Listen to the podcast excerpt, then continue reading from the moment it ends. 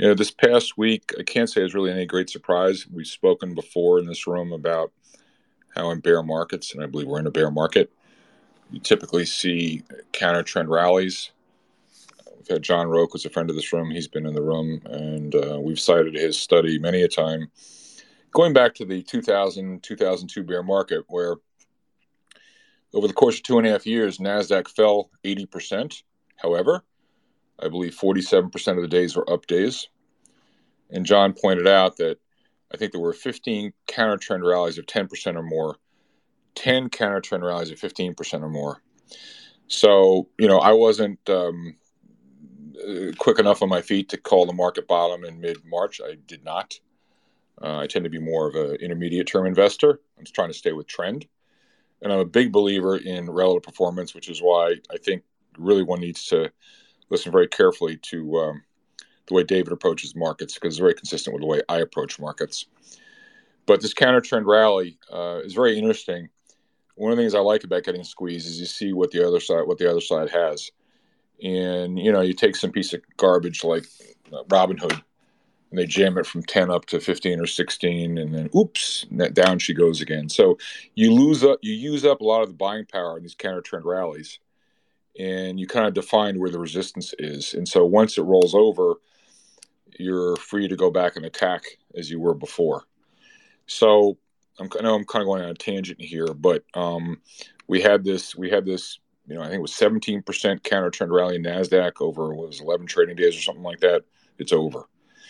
And at the same time, this is occurring against a backdrop of uh, a macro environment, which is really changing day to day, week to week we'll talk later about a really interesting piece that I read from um, GaveKal Research. I want to save that for a little bit later.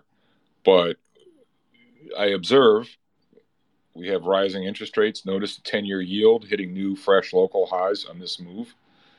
Despite all the armchair uh, economic geniuses who are blathering on uh, in the public square about the flattening yield curve and how it's going to give, give a recession I can't tell you how many reports I've read where people say, "Oh, rates have to go down. You got to buy bonds." Blah blah blah. And as I've been saying consistently in this room for months, I disagree. So rates going up, the dollar making a new local high, oil prices coming off but still very high. So we have the triple demerit scenario of higher interest rates, a higher dollar, and higher yields and all things being equal, which they never are, that's unambiguously uh, negative for risk assets. So I will continue to take to take the over on interest rates, the over on, on, on the dollar, and the over on oil prices, and the under on Cathie Woods, consumer discretionary, financials, technology, and the market generally.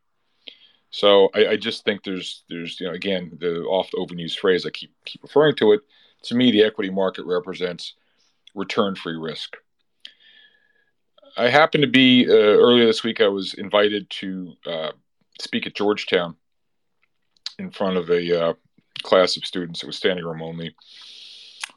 And it caused me or forced me to condense my thoughts in a more succinct fashion. The uh, YouTube video, the video of that is up on our uh, YouTube site, which we just put up last weekend. Um, I think the last show we did was last Saturday with Stan Weinstein, but we now have um, a YouTube channel up. It's called No Bull B U L L Market Talk with George Noble. I want to give a big shout out to uh, Carol, Jack, Andrew, and RJ. Uh, they would this not would be not would be would not be possible without their help.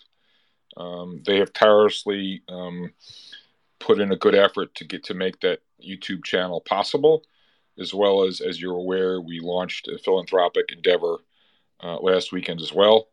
Uh, Carol Strone will be speaking about that a little bit later on. But essentially, you know, I've, I've, i think I mentioned this was coming, but I'll, I'll be more explicit now. Um, you know, we provide this for free. There's no personal benefit here. I'd like to continue to be able to make it free for everybody. I think we are providing the best content, period, on Twitter, FinTwit, anywhere. Um, I tweeted out something this morning. It was remarkable. I just kind of toted up back on the envelope list of people that we've had in these rooms the last three or four months. And this blows away anything you will find anywhere. I was having a conversation yesterday with someone, and they asked me, George, what would it cost to recreate the Fidelity Research Department? I said, I don't know, $100 million? The other person in the conversation said, no, $150 million. Well, we're delivering to you a caliber product, which I actually is better than the Fidelity Research Department, but leave that aside. And this, you're getting this for free. Uh, and I've had some nice comments on Twitter, on the YouTube channel, thanking us for doing this. But the way, what I would like for everyone to do, I'm doing this for no personal gain. I'd like everyone to pay forward. Um, we have selected a charity, World Central Kitchen. Carol will talk about that later and there's a link um, on our YouTube page, as well as my Twitter feed and Carol's Twitter feed, to give to World Central Kitchen. They are really doing God's work. It's just unbelievable. Uh, Carol will share some stories with you later. And so rather than charging for this site, we're harnessing all the good work that people like Dave Nicoski, Stan Weinstein, you know, Michael Belk and Michael Green, just go down the list, John Roque, and I would hope that everyone would reach in, reach down, and, and give generously to World Central Kitchen, give back. Um, and so I, I, I, can't implore you enough. The other thing I would just say in passing in that regard, uh, I'd ask everyone to go to our YouTube channel and please subscribe to the channel. Um, that will help us a lot. Uh, we need to get up to, I think, at least a thousand subscribers. I think we're up to 280 now or something like that. So, I, again, I can't urge you strongly enough to give generously to World Central Kitchen, and please, please, please follow us on YouTube. All right, enough of that. Now let's go to um, the issue before the House, the matter of the day. We're very fortunate to have David Nicoski here. I've known David um, again since the early OOs, I believe, mid OOs. I can't remember exactly what year it was. Used to be, know, was a client when I was running my hedge fund. Um, David uh, is, is represents is, is, is is a chief investment strategist for Vermilion Research uh, out of uh, Minneapolis. Um, he's well known and well regarded in uh, professional circles. Uh, Dave is a big um, proponent of relative performance. It can tell you a lot about what's going on, where the market's going to go, et cetera, et cetera. And I find his observations, his approach to be really, really worthwhile. Uh, because I don't know about about you guys, but it's easy for me to get caught in my personal thinking about what I think is happening or what I think should be happening. But nothing focuses the mind better than a graphic depiction of what actually is happening. David provides that perspective.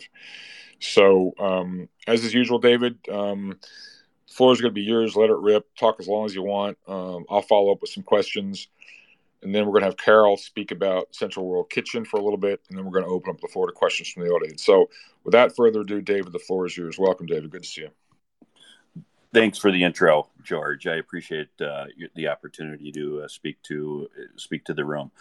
Um, I'm just going to go real quick about a little background for information. You know, I, I started my career um, marking up charts in the 70s by hand because we didn't have PCs back then. Um, my father, who was a well-known technician, Edward Nicoski, um, I, I, learned under him. He was formerly worked with Steve Leuthold, which is a name that you know if you've been around for a while, you know who he is. Um, so we we started Vermilion back in 2005. Um, and what we look at is we look at the market from a top down and a bottoms up basis in terms of sector performance, industry group, we have our own proprietary product that measures relative strength. Um, we were one of the early pioneers back in the 70s um, to, to, to, do that. Um, and, and I think it's, you know, it does add, as George said, a completely different perspective to what is actually going on in the world. And it's, it's literally building a giant puzzle um, uh, to determine where money flows are by, by tape action. Um, I, I think that when we look at this market right now, uh, you know what what we're seeing from our side of the table is uh, absolutely inflation's taking place. I, I, hear a lot of people trying to call oil top and um, commodities tops. Uh, you know that's typical at a at a secular turning point. Um, we've gotten accustomed to 10 years where oil has been down and, and now we're starting to move higher. Uh, some of the arguments that I hear on that, you know, when we look at various sectors, you have technology roughly over 30% of the market. And it was, you know, much higher at the, the actual peak when, when all stocks were rising versus the, you know, top 50 tech stocks. Um, just to give you a little perspective, you know, right now energy is 3.9% of the market. Um, in 2006, it was 9.8, 14.3 on 39 of 09. Um, so you, you could considerably have a double and, and marginally get to what, what the median is over the last 40 years. So keep that into perspective um, when we're looking at this market. I agree with George um, from the perspective that I think tech is done. I think the financials are showing a wipeout. You know, the Fed's going to start uh, tapering the balance sheet. And, you know, right now, when you look at charts, and, you know, I'm a chartist, so I'll, I, I kind of like to look at a chart and go back and find a story on, on you know, issues that are breaking out or an industry um, and, and, do some research on that, you know, to provide that fundamental backing for why the chart's doing that. And when we look at, you know, uh, ETFs such as MBB, which is more mortgage-backed securities, we're not far from the 08, 09 lows. Um, you look at LQD corporate bonds, you know, in a straight dive down. Um, HYG, JNK are, are, are showing much the similar patterns. You haven't taken out the lows yet, but it's more than likely that, that you will. I, I think we are entering into a recession. I think that commodities will continue to out, outperform. Um, I, I, think hard assets are, are the things you want to own here.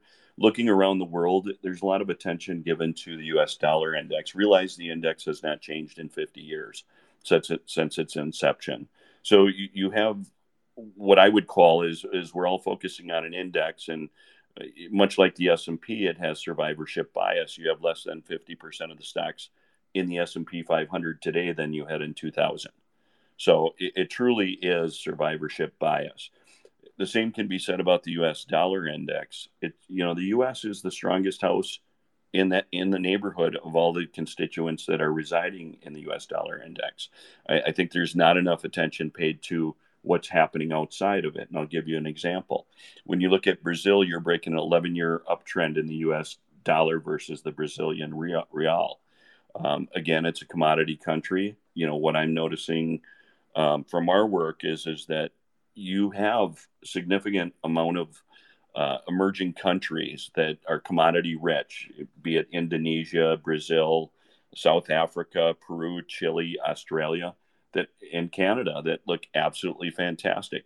It's remarkable that you know, despite the sanctions on Russia, we we actually have the ruble is actually taking out the the, the pre-war um, levels. Uh, you, you've had a considerable gain in the ruble.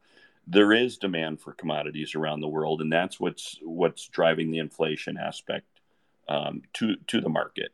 Uh, I, I, think the unfortunately, I think the Fed has got themselves into a bind, and they're going to have a difficult time selling mortgage-backed securities when they're at their lows.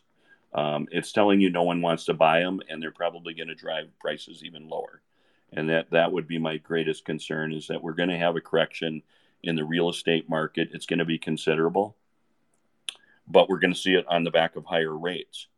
Uh, when we again looking at this market you know i look at a chart of goldman sachs or citigroup or the kre index those are not healthy you know. Usually when you see that in the brokers they're you know they're usually the first to, to peak out and, and i think there's evidence there that there's a canary in the coal mine. When you look at the London's Metal Exchange and their activities of uh, halting, you know, nickel trading, um, they're begging the, the EU for capital to continue to uh, hemorrhage even more. And I, I, think that's of great concern to me that when you look at oil, it's in backwardation. Everyone got it wrong, and they were getting it wrong prior to the Ukraine Russia crisis. I think there's much more to go to the upside. I think that what we see from, and not to get into politics, but from what energy company CEOs feel about the administration, they're not too eager to, to turn on the spigot. I think that when you look at drilling from 2019 to present realize 2019 was not a good year for energy companies. Drilling in the U.S. was down 43% right now, as of about a month ago from January of 19 levels. So well before COVID, and again, the sector was already going down. Worldwide, you had um, drilling down just about 30%. Um, so, you know, that causes great concern to me as a technician and looking forward that, uh, you know, what we didn't drill last year or the year before is what's going to haunt us in the next two years. Uh, in January 21st of 2021, we we published a report saying that we think we're entering a secular bull market. Our group was did the same thing in late 2002, prior to the big run up in energy, um, prior to the move above $40 a barrel. I see all the same circumstances happening. You had uh, 389 tankers that were scrapped during the, the low points of energy in the last two years.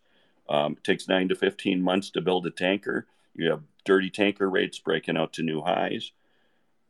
You know, when you look at Europe and, and again, going back to that US dollar index scenario, when you look at the, the currencies that contrive the uh, US dollar index, it's, it's the euro, it's the yen, um, it's the British pound are, are the main weighting. You can see what's happening to the yen. Um, Japan is, is a country that doesn't have a lot of commodities. Um, they import most of their, their oil and natural gas, um, much like Europe. Um, UK natural gas is up 20 fold. Europe natural gas is up 10 fold from the bottom. We're up just slightly over sixfold. They cannot compete. They, they cannot build anything. They're shutting down zinc smelters. They're shutting down aluminum smelters. They're shutting down steel smelters. They are doing everything they can to to attempt to at least diminish uh, energy consumption, especially when they can't compete on a global basis. Uh, I think that you know when you look at uh, what Europe is going to need due to these sanctions, I think you're going to see bulk rates actually move higher. Um, they're going to have to import a significant amount of coal. You're going to see that ag stocks are going to continue to move much higher. Um, that's based on fertilizer. I think one of the best countries that you can can look at in terms of commodities and uh, agriculture is actually Brazil. So it goes in line with what I'm seeing in terms of the Brazilian real uh, inflection versus US dollar. Um, you know, there's a, a big move to move to electric vehicles. Um, when you look at lithium, uh, it's up almost 2,000% since 2014. Uh, just in the last 12 months, up 465%. Nickel's up 98%, cobalt's up 83%. Uh, it's going to take a massive amount of uh, capital to to search for this. Uh, most of you may have seen the tweet by Elon Musk suggesting that he was going to start a lithium company, uh, and he tweeted that out yesterday. There's a severe shortage of the very things that climatologists want us to do, and it's actually going to consume a lot more energy to find it. Um, I, I, think that's the uh, you know, the double edged sword. You might get what you want, but it's going to cost you a heck of a lot more than you're willing. And the results or impacts uh, of looking for it is going to take actually more energy and a lot more uh, crude oil and natural gas to find it. So, uh, I, am like I said, you know, I, I think that uh, staples and utilities are attractive. My, my concern about that is when you do enter a bear market, as Hannibal Lecter often says, you can only live off of relatives for so long, and that's that's my concern. There is that they're starting to show patterns that are depictive of runaway um, parabolic upside move chart. So the the panic is growing in the marketplace. Uh, in in terms of finding safe havens, and again, I, I think the energy and commodities uh, are going to do better. They will be impacted if if we have a meltdown, um, but I think that's the, the, the place that's going to hold up much better um, going forward. Uh, with that, George, you want to do yeah, so, so, so, so, so that's, that's, thanks for that, uh, David. That's a really concise uh, tour de force, unambiguous. It should be very clear to anyone listening to you what's on your mind. So let's back up for a second. David, what year did you enter the business? What, what, David, what year did you start uh, in the business, please? I I actually was marking up charts back back in 1980 and doing it by hand. And I was in, you know, uh, I was doing it for my father who worked at Piper Jaffray. Um, I did I did uh, you know work with him for many years, and uh, in 2005 left and and started Vermilion. Got it. So what I wanted to ask you is from your perspective, because you've seen some cycles what are the most important changes that you observe, and how's how have they impacted the way you approach the markets? I mean, still the name of the game is to buy low and sell high, or if you're a relative strength guy, you'd say buy high and sell higher. But when we talk about the increased volatility, the incredible speed of the moves, the fact that we really not had a proper bear market, we get these sharp declines and it rallies right back up again how have you adopted over the years in terms of the way you approach things, or or has it really just been sort of minor tweaking around the edges, and, and your basic mo is pretty much the same? Yeah, you know, we don't focus on as much on you know trade entry in terms of you know day to day. So we're not short-term market timers. We're looking for you know longer-term inflections. You know, realize that a, a chart breaking a two-year uptrend or a two a, a two-week you know downtrend for instance is not as important as something that's breaking a 10 or 12 year downtrend um, and, and, I think you know we were early on the on the fertilizer call on uranium. We were marking it up, you know, 18 months ago, um, and they were secular changes. They they weren't uh, uh, something that was just developed only because of Ukraine and Russia. You could clearly see that there was inflections in in the long term charts of of you know those two industries well before there was any issue, um, you know, regarding a, a, a war outbreak. So, you know, looking looking at the market now, you know, it's it's when you get into you know much more volatile times, you're going to want you know to to own things when they pull back to the uptrend. Uh, if they are indeed in secular bull markets, that's you know the safety net. Um, you know, look look where the 200 day average is when when I see charts 20 to 25 percent above the 200 day. I have no problems telling someone to take some profits and you know if they like the like the name, like the industry, you know, come back at it when it's closer to the 200 day. Um, we've done a yeah, lot so, of yeah. So let's just let's just jump use that as a jumping off point. So broadly speaking, I have a very similar worldview to yours. Okay. Having said that, the energy stocks have come a hell of a long way. Um, but as you rightly point out, it's not just Russia. Russia was kind of like the icing on the cake these stocks would perform extremely well for quite a long while.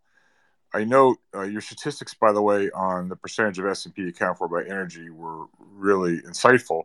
What I wanted to add to that is whereas energy might be 3.9% of the S&P in terms of market cap, if I'm not mistaken, it's about 6.5 or 7% of earnings right now. Okay. And, and that's going to go, uh, sorry to bring the fundamentals into it, but uh, I was having this discussion with somebody the other day because as we know, the energy stocks sell at a big discount to the market in terms of valuation. And so uh, when you take that into account, again, they probably account for almost as much as 7% of S&P profits.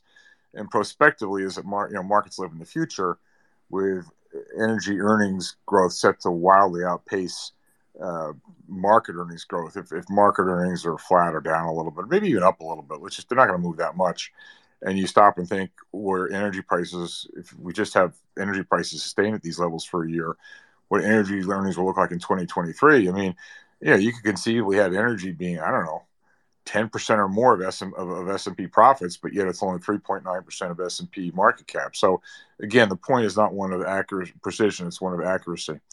So coming back, David, so right here, right now, okay, great. So you can take a victory lap. You nailed the energy trade and the agriculture and the fertilizer, and all that kind of stuff. But these guys don't. Everyone else in the room doesn't know you from nothing. Okay, so say you're going to a client for the first time.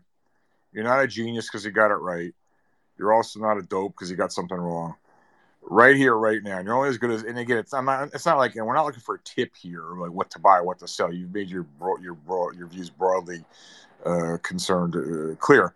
But from a sort of timing or tactical standpoint, you know, if you went to a new client and you don't want to blow them up the first week, and they say, "Hey, you know, I got I got 100 million bucks to invest," what would you be telling them to do here? Wait for a better entry point because i.e. energy is overbought. It's too much yeah. above 200 MA, and you know you can't short Cathie Woods and all her related stocks because they're down too much. Like, What would you be doing right here, right now, or do you think discretion is a part of valor, and you would only wait in, wait in yeah. slowly? What, what would you be doing? Great question, George. You know, I, I what I would say continue to buying energy stocks. Um, when you look at when you look at it, you know, most of the stocks, I mean, you, you take even a name that's run up significantly, Oxy Petroleum, you know, it's not even near its, you know, its highs back in 19 when oil was trading 60, you know, less than $65. Um, we have oil considerably higher. I do think that, you know, there's a possibility that oil pulls back but I, I, think that they have the wind at their back. Um, you know, 100 companies declared bankruptcy in 2020. You had 30 companies in the energy sector declare uh, bankruptcy last year. It, uh, it, the, the same thing that is that occurred in 1998 is happening now. Back in 1998, you had oil that you know went below $11 a barrel. Every magazine cover came out and indicated that uh, you know oil would be $10 for the next decade um, most of the most of the companies in the energy patch, if you were a CEO, you didn't want to expand. You just wanted to pump and maintain the the wells that you had. You're seeing that same thing. There is a shortage of parts out there for the energy companies. They can't get casement um, to put down in the wells. So you have, I think, all of the ingredients that you had back in 1998. Uh, on a quiet night in you know 2000, you could hear a sucking sound from the east, and that was China. I think your sucking sound right now is coming from India. And when you look at India's market relative to ours, it is significantly doing much better than what we are doing. Um, so I, I, think they're going to continue their their uh, you know imports are going to continue rising there. I think you're going to see more onshoring here in the U.S. because of the supply chain issues that we have. Um, but you're going to take a lot of energy to also transport the goods to Europe that they are not eh, no longer getting from Russia. So, so, um, so, so, Dave, again, and that's a great answer, and, and again, the spirit of the room, in that we're always trying to help people teach them how to fish. You give them a livelihood, you know, as the saying goes, as opposed to giving a man a fish, you give him a meal. So, this this this room is never this first time, man. I, you were in one of my rooms a couple like a month or two ago, and I don't think you, I don't know how much you've been in these rooms, but you know, we're not into giving picks. It's more just how to think about investing. By the way, I have to chuckle. You're in the upper right hand corner. If you look two over, my co-host O'Hare, uh, he's a really good guy. He's an experienced uh, uh, uh, portfolio manager. He's got that great cover for his avatar. It's the Business Week 19, uh, sorry, 2019, I believe, is inflation dead, um, which leads, as Yogi Berra once said, you can observe a lot by watching um, which leads to the question: what you're talking about. I just want to make sure everyone in the room understands this because I believe I got it. I want to make sure you're, you're, we're all clear on this. The, your outlook is kind of like a secular structural call, if I'm not mistaken. It's kind of in the same way if you got the tech and the Fang trade right for a good number of years, you know, going back from the from 2015 or whatever it was, you could have milked that for for quite a while. Your call is really a longer term structural call. Is that right? This is not just a three month wonder. Do I do I understand you correctly? That is absolutely correct. So, you know, there were some guys who just, you know, they bought Fang stocks and they mailed it in. I mean, without being too cavalier about it, if you just and I see I see uh, uh, Marcellus. By the way, you have to know, Dave. You're in Minnesota. How far are you from the Canadian border? Are you are you how far are you from the Canadian border, David? Well, a um, no, we're we're I'm far enough away from the Canadian border. Um, several hundred miles. I just want to let you know we have this these groupies in here, and I'm actually, even though I'm in New York, I, I'm a, I'm an honorary member.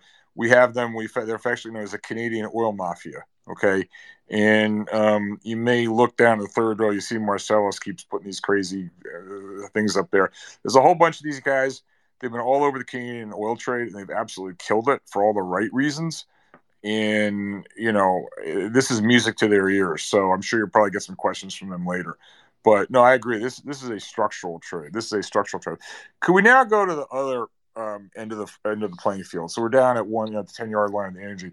Let's go to the other extreme. I've been calling out the long energy, and I just picked XOP as a placeholder for that long energy, short Cathie Woods, and you know th- th- this market's sort of taking on biblical proportions. The last shall be first, and the first shall be last to me, I don't want to lead the witness, but to me, um, Cathie Woods and, and, and all the assorted garbage. You know what I'm talking about. It, it, it, it, it's the inverse. And to me, those look like just serial structural underperformers. And so I'm not taking a victory lap here, but anyone's been following me. I mean, I started mentioning this trade last summer. I think it's worked. It's 150 percent, if not more, uh, being long XOP, short ARKK. Now you don't have to pick those particular instruments. And by the way, everyone in this room, do your own work, do your own research.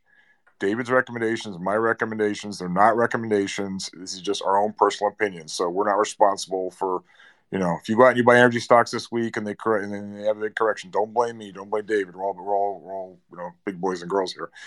But David, what would you say to people who are, um, you know, they, they they they really killed it with long duration assets for a long period of time, and now with rising rate, I mean, you know, everything's wrong. The charts are terrible. They're breaking down. The macro factors are wrong.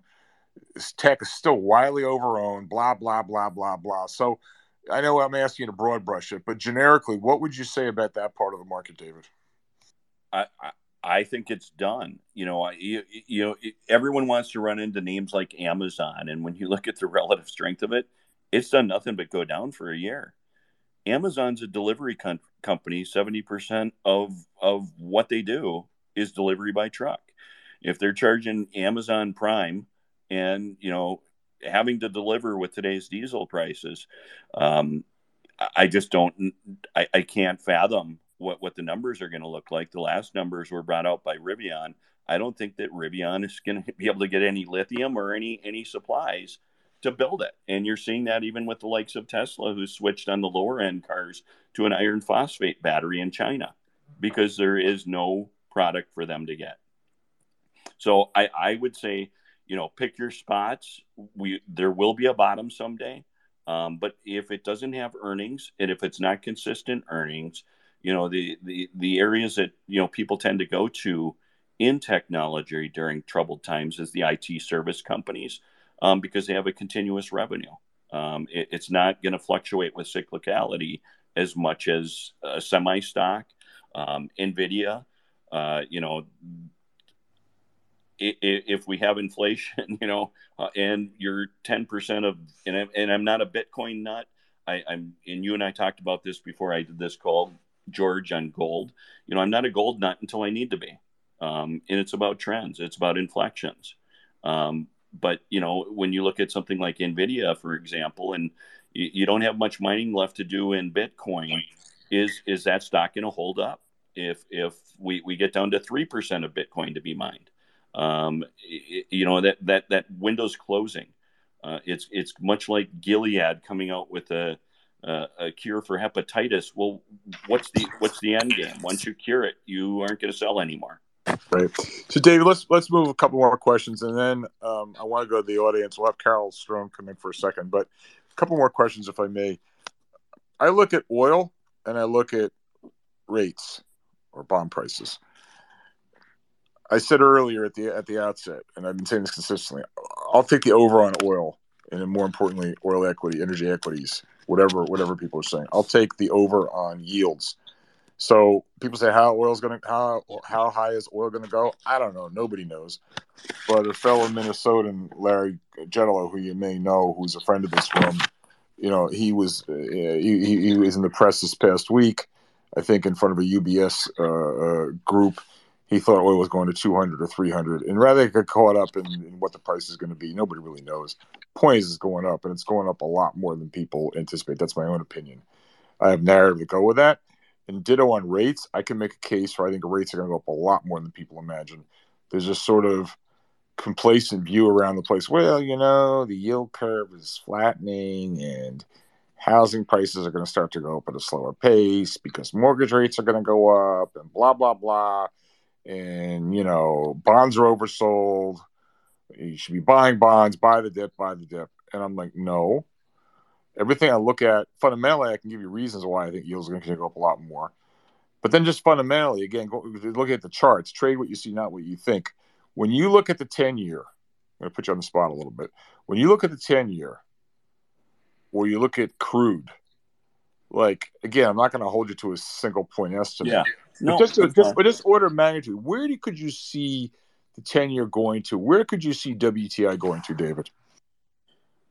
I, I think on, on energy, we're going to see it go higher than anyone can think possible.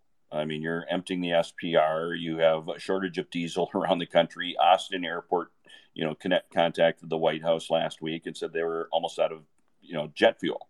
Um, you you have that at a number of airports. Um, when I'm looking at the 10 year, you know, you start to break through that 2.8 level. That's a secular downtrend.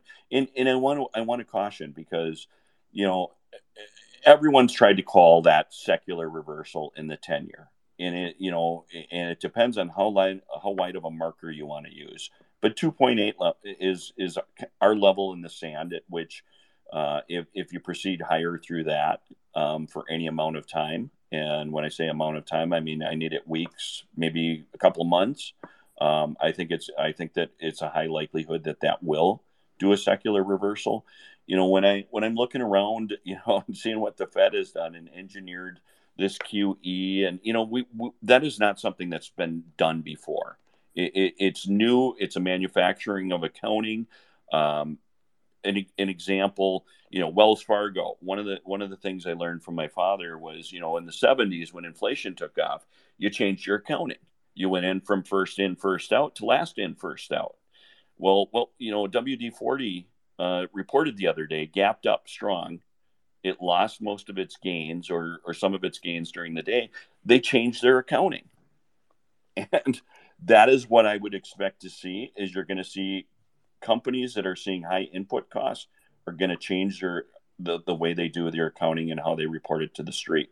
And you're going to see funds from operations drop dramatically in this cycle. And, I, and I think that's what we're, we're starting to see as companies report. Um, David, you're, you're, spot on. There's another friend of the, a good friend of this room. We're going to have him back in the not too distant future, but Dr. Jim Walker, one of the best uh, guy, strat, economists, I should say, I know.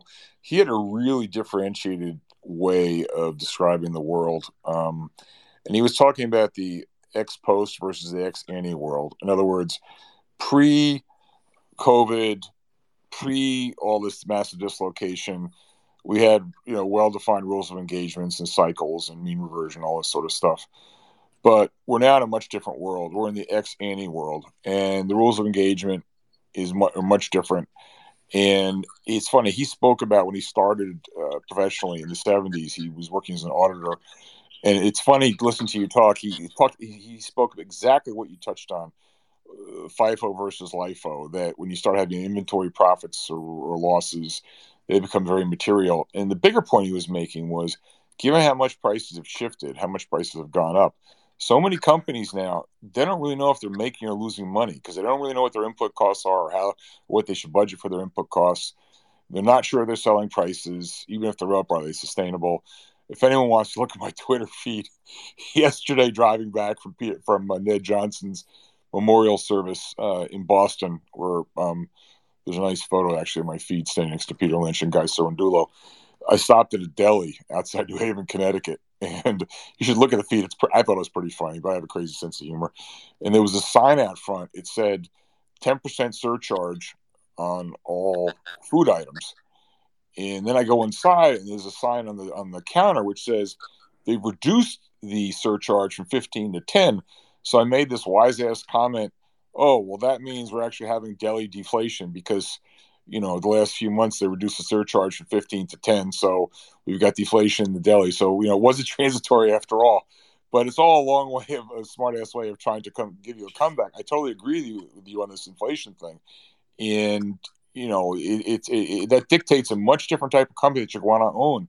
I mean, heretofore, owning a virtual company which had no assets, that was the way to roll return on invested capital was extremely high. But if prices are up and to the right, and you're a uh, price taker, uh, and you have to have the goods no matter what the price is, you actually want to own as companies that are asset heavy, and so that plays in beautifully to fundamentally to your sort of technical observation as to what's going on. So yeah. I couldn't I couldn't agree with you more, David. All right, let's let's just stop right here for a second. I want to reset the room. We've got Dave Nicoski from Vermilion Research. Uh, I'm going to put in a plug for Dave. He didn't ask me to do this, but um, they, you know, they're they're widely followed by a lot of uh, some of the you know most high end institutional clients um, you could imagine. Um, but they've got quite a number of clients, some bigger, some smaller.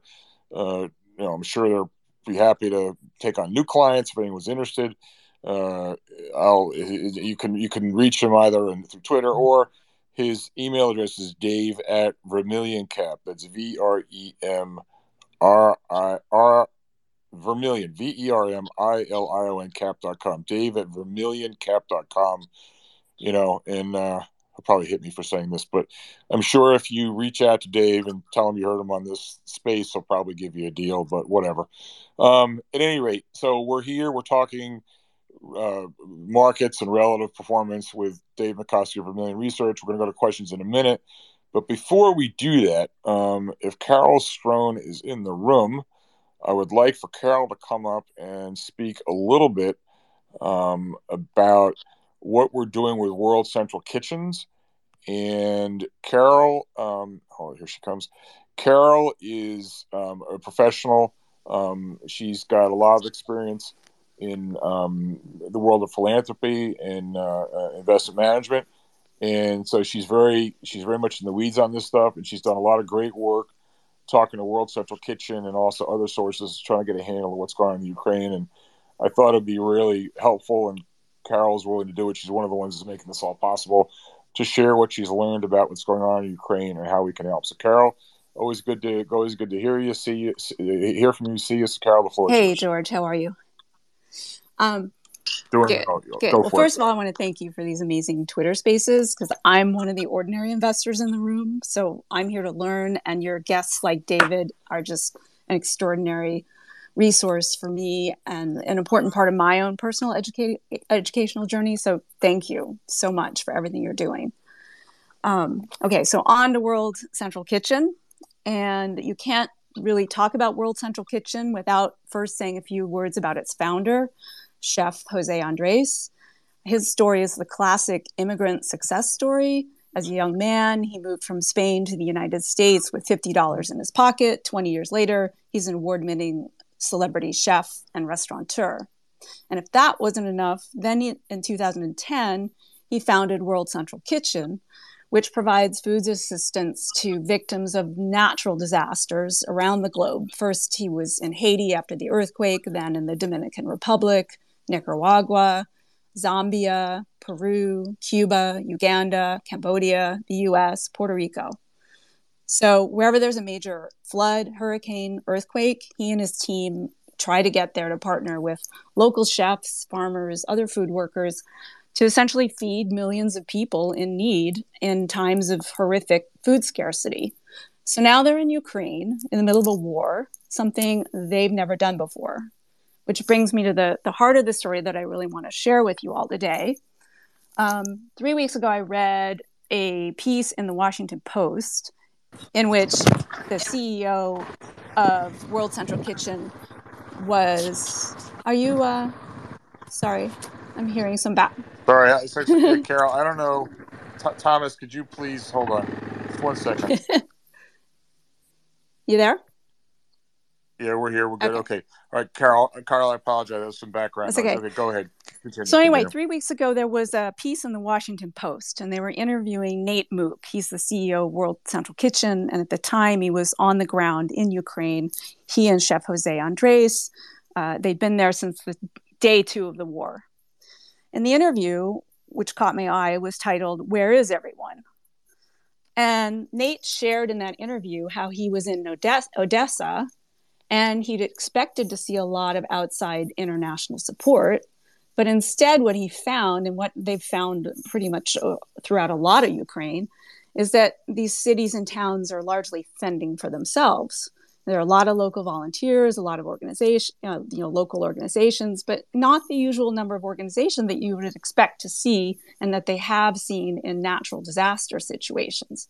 So why was that? I reached out to Nate, emailed him in Ukraine. Never thought I'd hear back from him, but he did write me back in the middle of the war and, you know, said honestly he could speculate, but he really didn't know and he wished he knew. So I decided to go ahead and get some answers. Started calling around to a number of organizations that I've worked with over the years.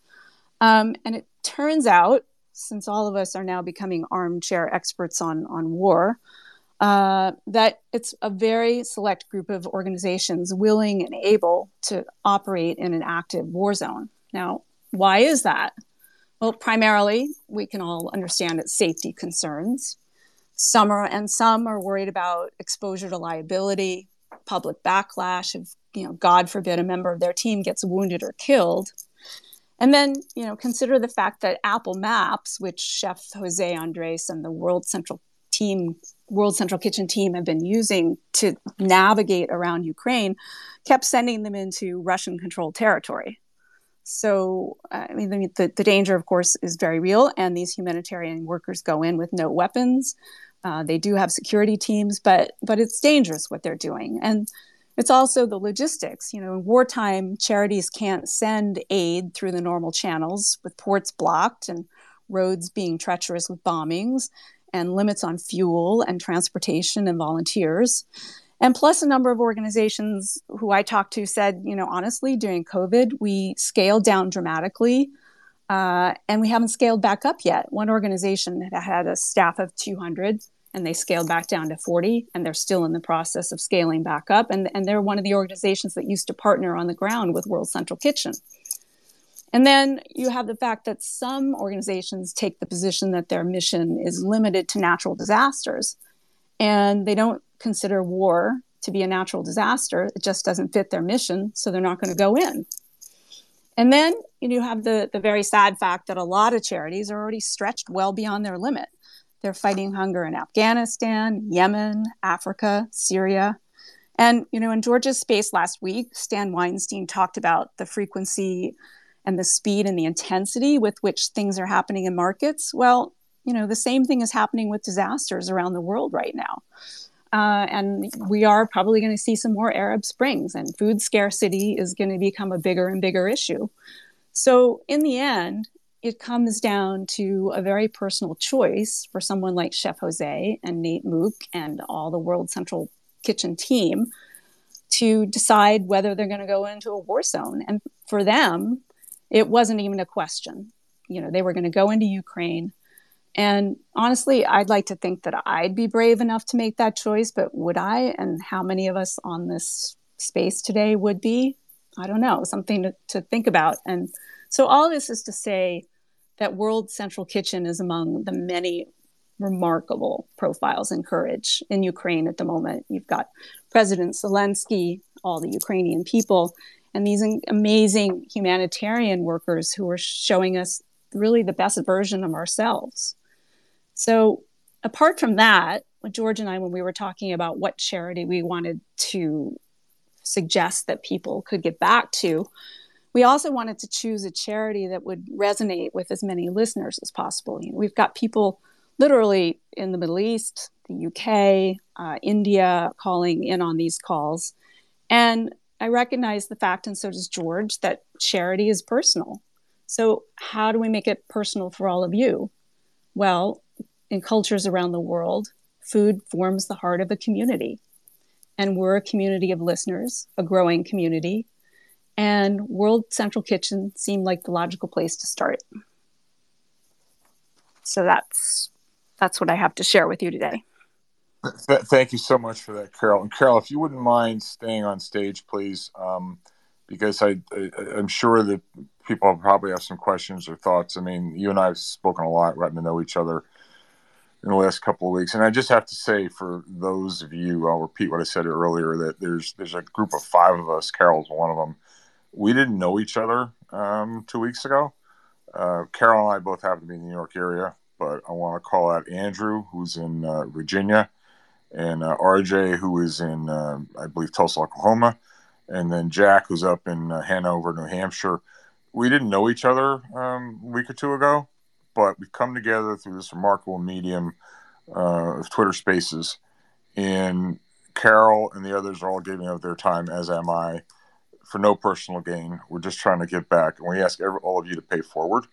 And so there's a link, uh, uh Carol and her Twitter feed and my Twitter feed. It's also on our YouTube channel. We've made it easy for you. Just you know, put your credit card in there, and the money goes straight to uh, World Central Kitchen. There's no no GoFundMe page, no middleman, none of that. And I want to I'm, not going to mention or embarrass people by name. Some of you have been incredibly generous, uh, incredibly generous, and you're on this stage now, and you know who you are. Uh, I have, and, and, I can't thank you enough. And I have to tell you, um, there was one donation, and uh, this person's on stage now. He he knows I'm talking to him, and I, I put this in my Twitter feed the other day. and He allowed me to. Um, I redacted his name, but I put it in the Twitter feed, and it was true. I mean, I literally broke down and cried. He was so generous, and I ask all of you to to give similarly because what we're dealing with here, this is a first world problem. You know, how do we protect our wealth or increase our wealth? These are really this is pretty small stuff compared to what some of these other folks are going on. So are dealing with. So I can't ask you enough to consider, especially. And look, everyone gives to their means. I mean, if you're a young person and you, you, you have a negative net worth, okay, fine, I get it.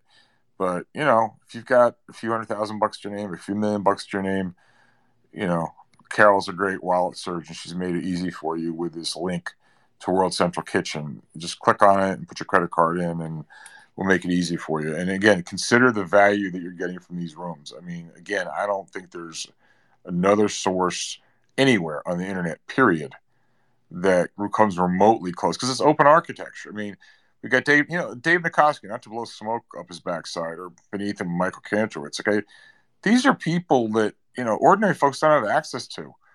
You know, it, it, tens of thousands of dollars, hundreds of thousands of dollars to get their work, and you're getting it for free here.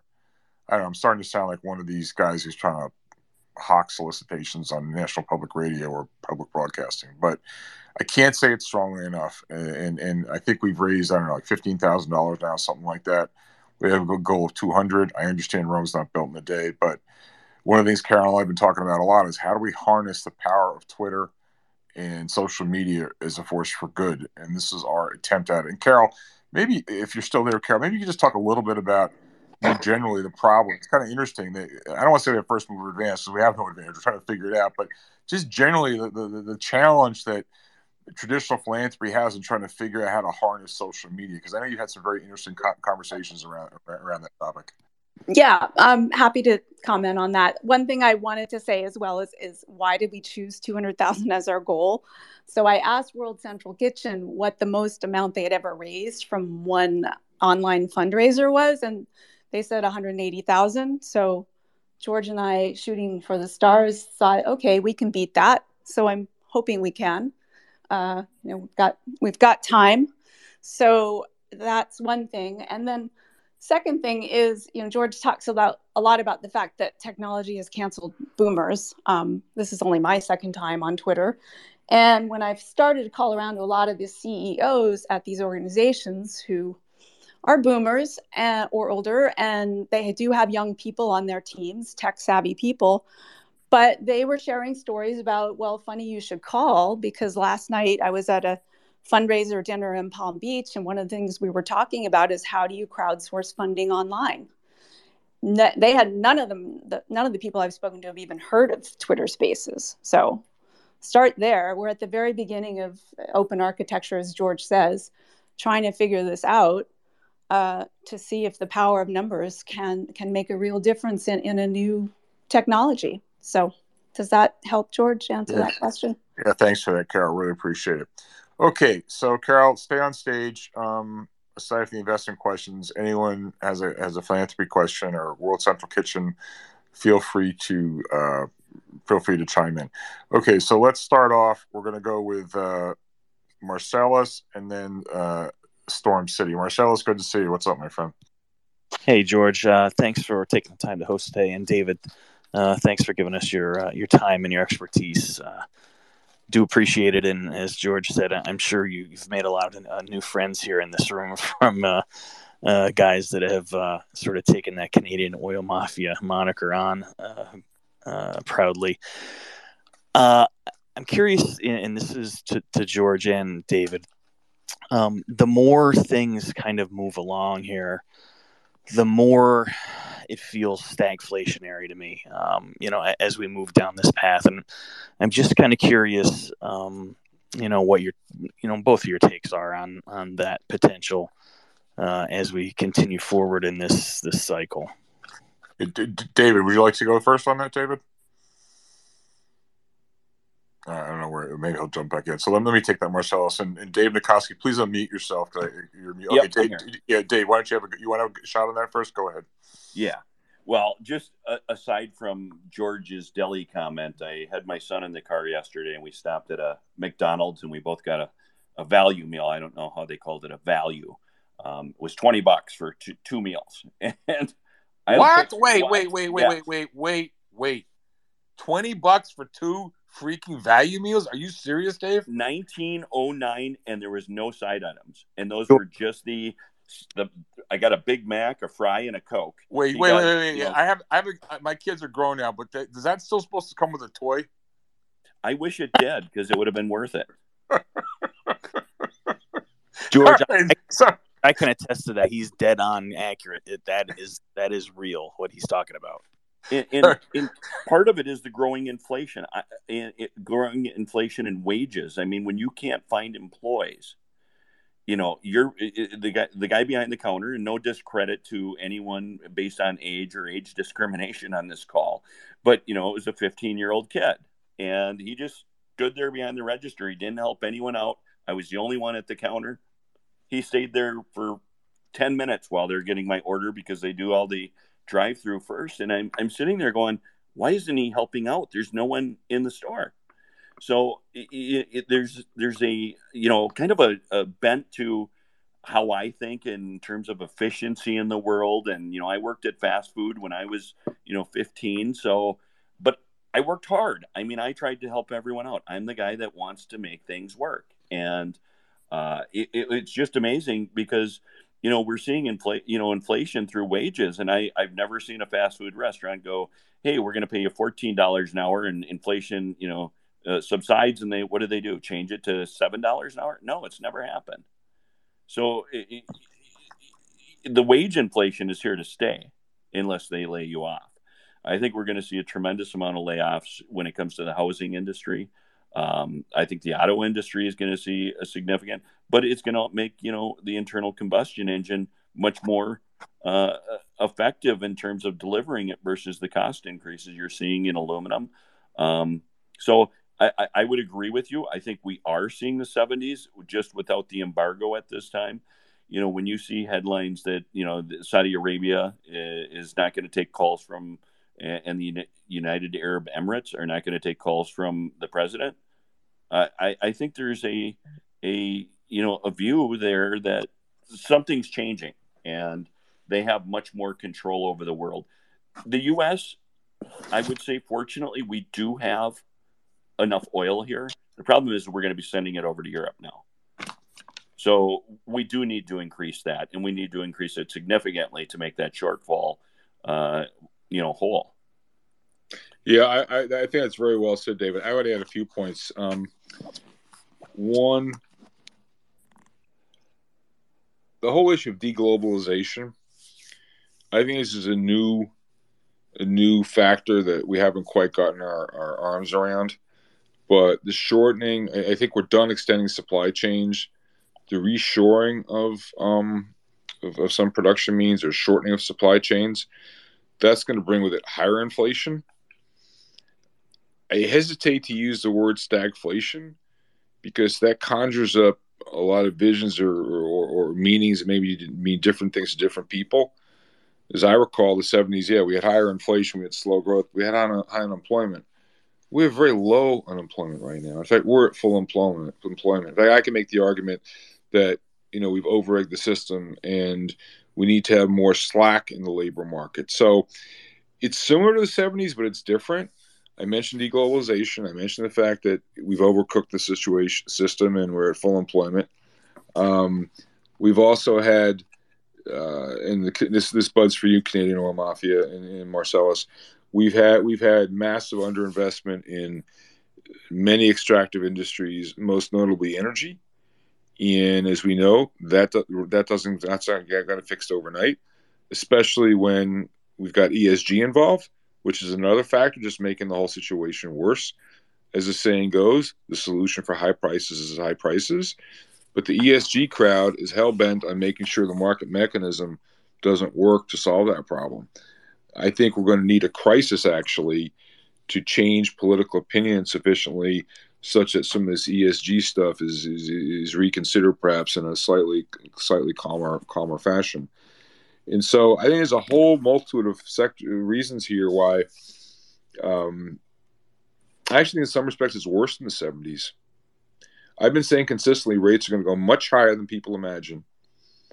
And everyone is sort of lobotomized CNBC complacency. Well, you know, we got technology we got this inflation and we got Amazon, we got the internet. How could you possibly say that? And I said, and I've said this before in this room many times. Yeah, that's true, maybe on a secular basis, but cyclically, we can certainly have a little, uh, you know, dalliance with inflation. But unfortunately, given the irresponsible, reckless policies of the Federal Reserve, and this gets to something that was, I think, mentioned yesterday in Michael Gayed's room with Jim Grant. I didn't hear the whole thing, but Jim Grant was talking about the complete lack of discipline, the excess, the reckless fiscal spending, the reckless money creation. They've, they've, they've let the genie out of the bottle. And I don't know exactly where this is going, but I will tell you one thing. I know you guys laugh when I say this. I'll tell you the one thing I guarantee you, guarantee you we're not going to get. You know, whether we get runaway inflation on the road to Weimar or we get or we get a recession because you know this commodity prices and prices go up. My deli, the deli sandwich goes up so much no one can afford it anymore. I don't know, but I tell you the one thing that's not going to happen, and that is Goldilocks is dead. Goldilocks is dead. There's an APB ad for Goldilocks, and no one's seen her, and she ain't coming back. All right, and that's a sort of mindless. No, that's a sort of environment where you know, you know, compounder bro on FinTwit with a freaking Sherwin Williams, where you know input costs are low, they're jacking up prices because there's a housing boom, blah blah blah blah blah. You get multiple expansion. You you know the drill, okay? That type of stock. Again, I you know it's a fine company, and and I'm not current on the fundamentals, so don't come throwing tomatoes at me six from now. Once around the stock is up. That kind of stock. You should you should run, not walk, as fast as possible away from that. And I'm kind of guessing. I mean, Dave, maybe you can look up the technicals on that. I'm sure you're going to say it looks horrible because of the relative strength, right? So the point of that is, when it comes to markets, rather than just getting a spitball session, you know, it's inflation and stagflation, it's this, it's that. To me, the market regime that we're that we're in, that we're that we're that we're heading into at breakneck speed, speaks very much to what Dave was talking about. I mean, Dave, from a from a sort of sector or factor uh, perspective, I imagine you, you concur with that. Absolutely, and I, you know, Sherwin Williams is well below the 200 day. It, it, has a hook on it, but you know, I think those are bear market rallies. I would rather own, um, you know, in, in here when when the market goes into a recession, his, historically, you know, I, I look through the consumer groups and see what you know. People will tend to fix their houses. You know, Home Depot is better than you know. You you you look at the home builders. It it's not as bad, but it's not great. I mean, a recession hits everything, and that's where I go back to, as Hannibal Lecter said, you can only live off of relatives for so long. Um, you will get sharp spikes, but you know when it comes to um, new automobile at you know an eighty thousand dollar half ton truck, people are going to fix their car. You go to an AutoZone, AutoZone's at new relative strength highs. I mean, absolutely blasted out. People are repairing their cars. You're seeing that car car sales are down. They they don't have the parts to build them. People don't want to spend that money, let alone buy an EV where Tesla just raised the prices of it. And they raised it because of, you know, good reason. Exactly, um, exactly. And this goes back to when I was referring a minute ago to Jim Walker with the sort of ex post ex ante world, right? The world as we knew it is gone. It's gone. And everyone that tries to like look at the market, well, you know, I mean, you know, I don't care that rates just went from like 170 to 270 in the blink of an eye. You know, inflation's at 8% and going higher. We're still pursuing wildly, recklessly stimulative financial, uh, monetary policy. You know, they're engaging in open mouth operations. They haven't done anything yet. And unless Jerome Powell discovers his inner Paul Volcker – you know, Larry Gentle was saying inflation is going to 15% this month, this summer. I believe it. You know, put that into your dividend discount model and see what comes out. I mean, you know, Tina, you know, Tina, I mean, Dave, you got the numbers. I, am just a professional bullshit artist, okay? But like, you know, you you be all these geniuses like, well, you know, the equity risk premium. If you look at bonds and stocks, you know, the yield on equities. I mean, dude, what is it? What is it, Dave? Like a third of a third of um uh, uh I, I got the numbers all mixed up now. We know the 64 portfolio is dead, but you know, you plug in a 270 bond, you know, when you're your dividend discount balance at a 170, and you tell me what fair value is. You put in a 370, I think we're going there. All right. Yeah. So yeah, equities may look okay relative to the most most overvalued condition that bonds ever been in the history of mankind. We had gener- we had forget about generational. We had five thousand year low interest rates.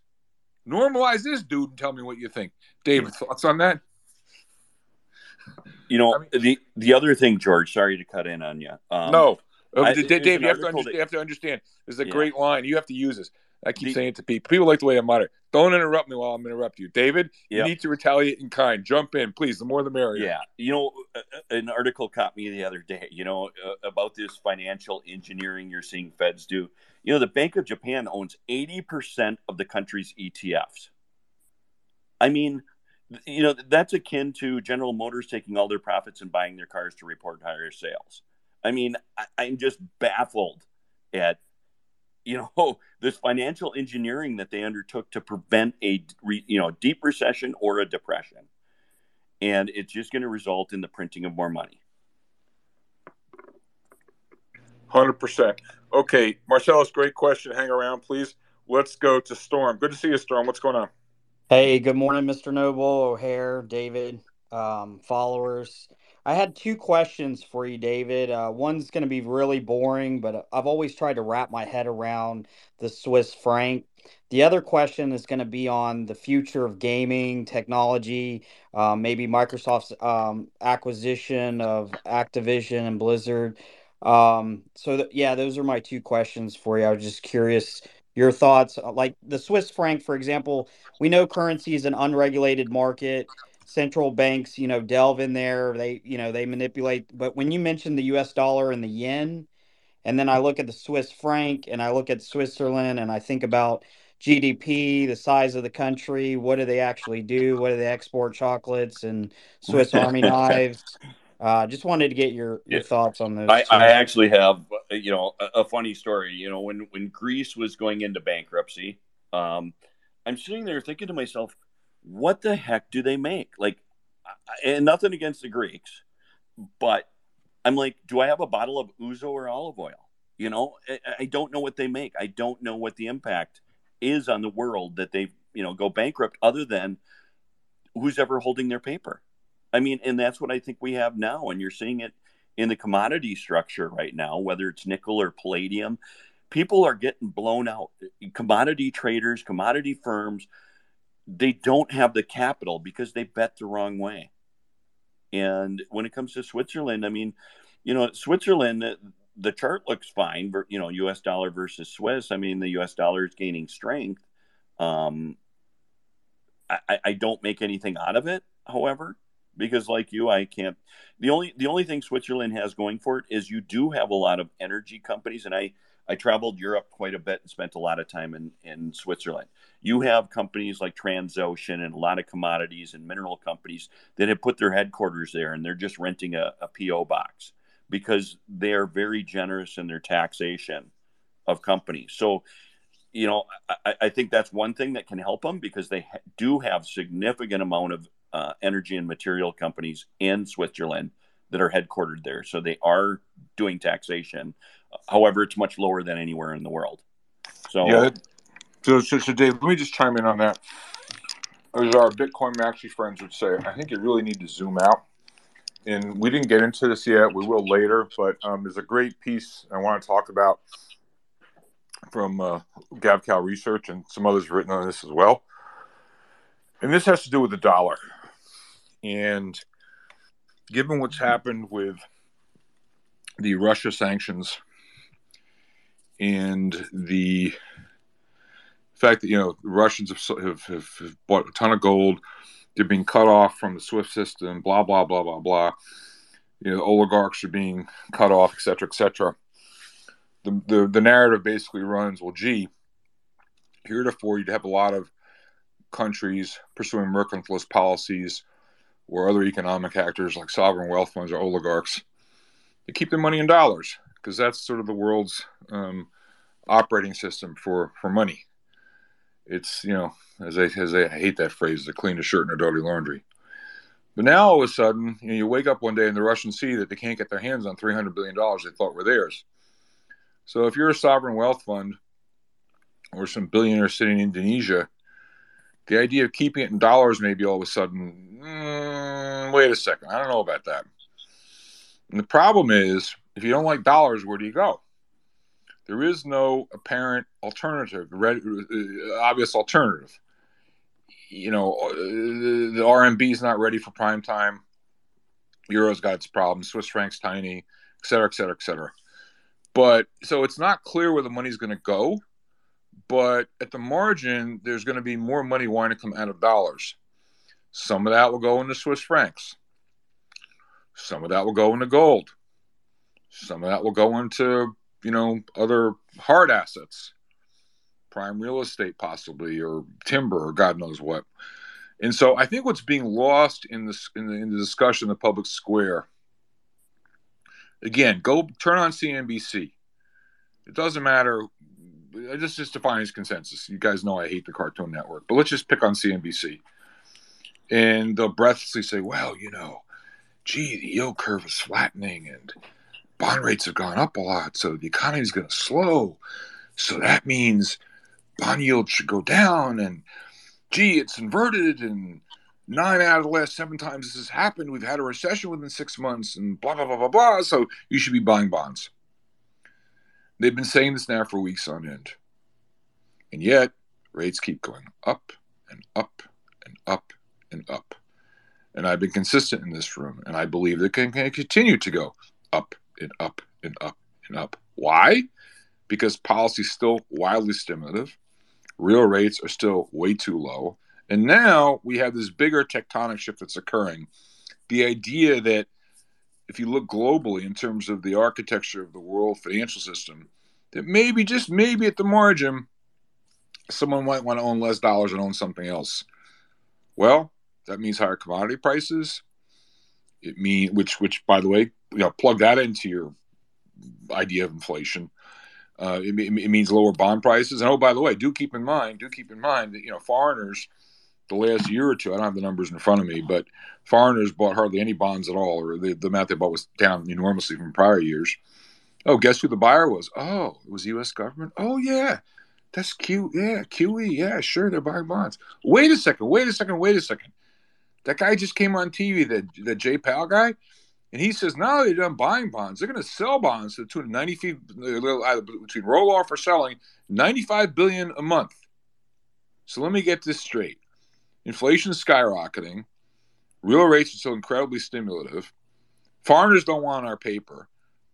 They just read, well, maybe holding dollar assets is not a good idea.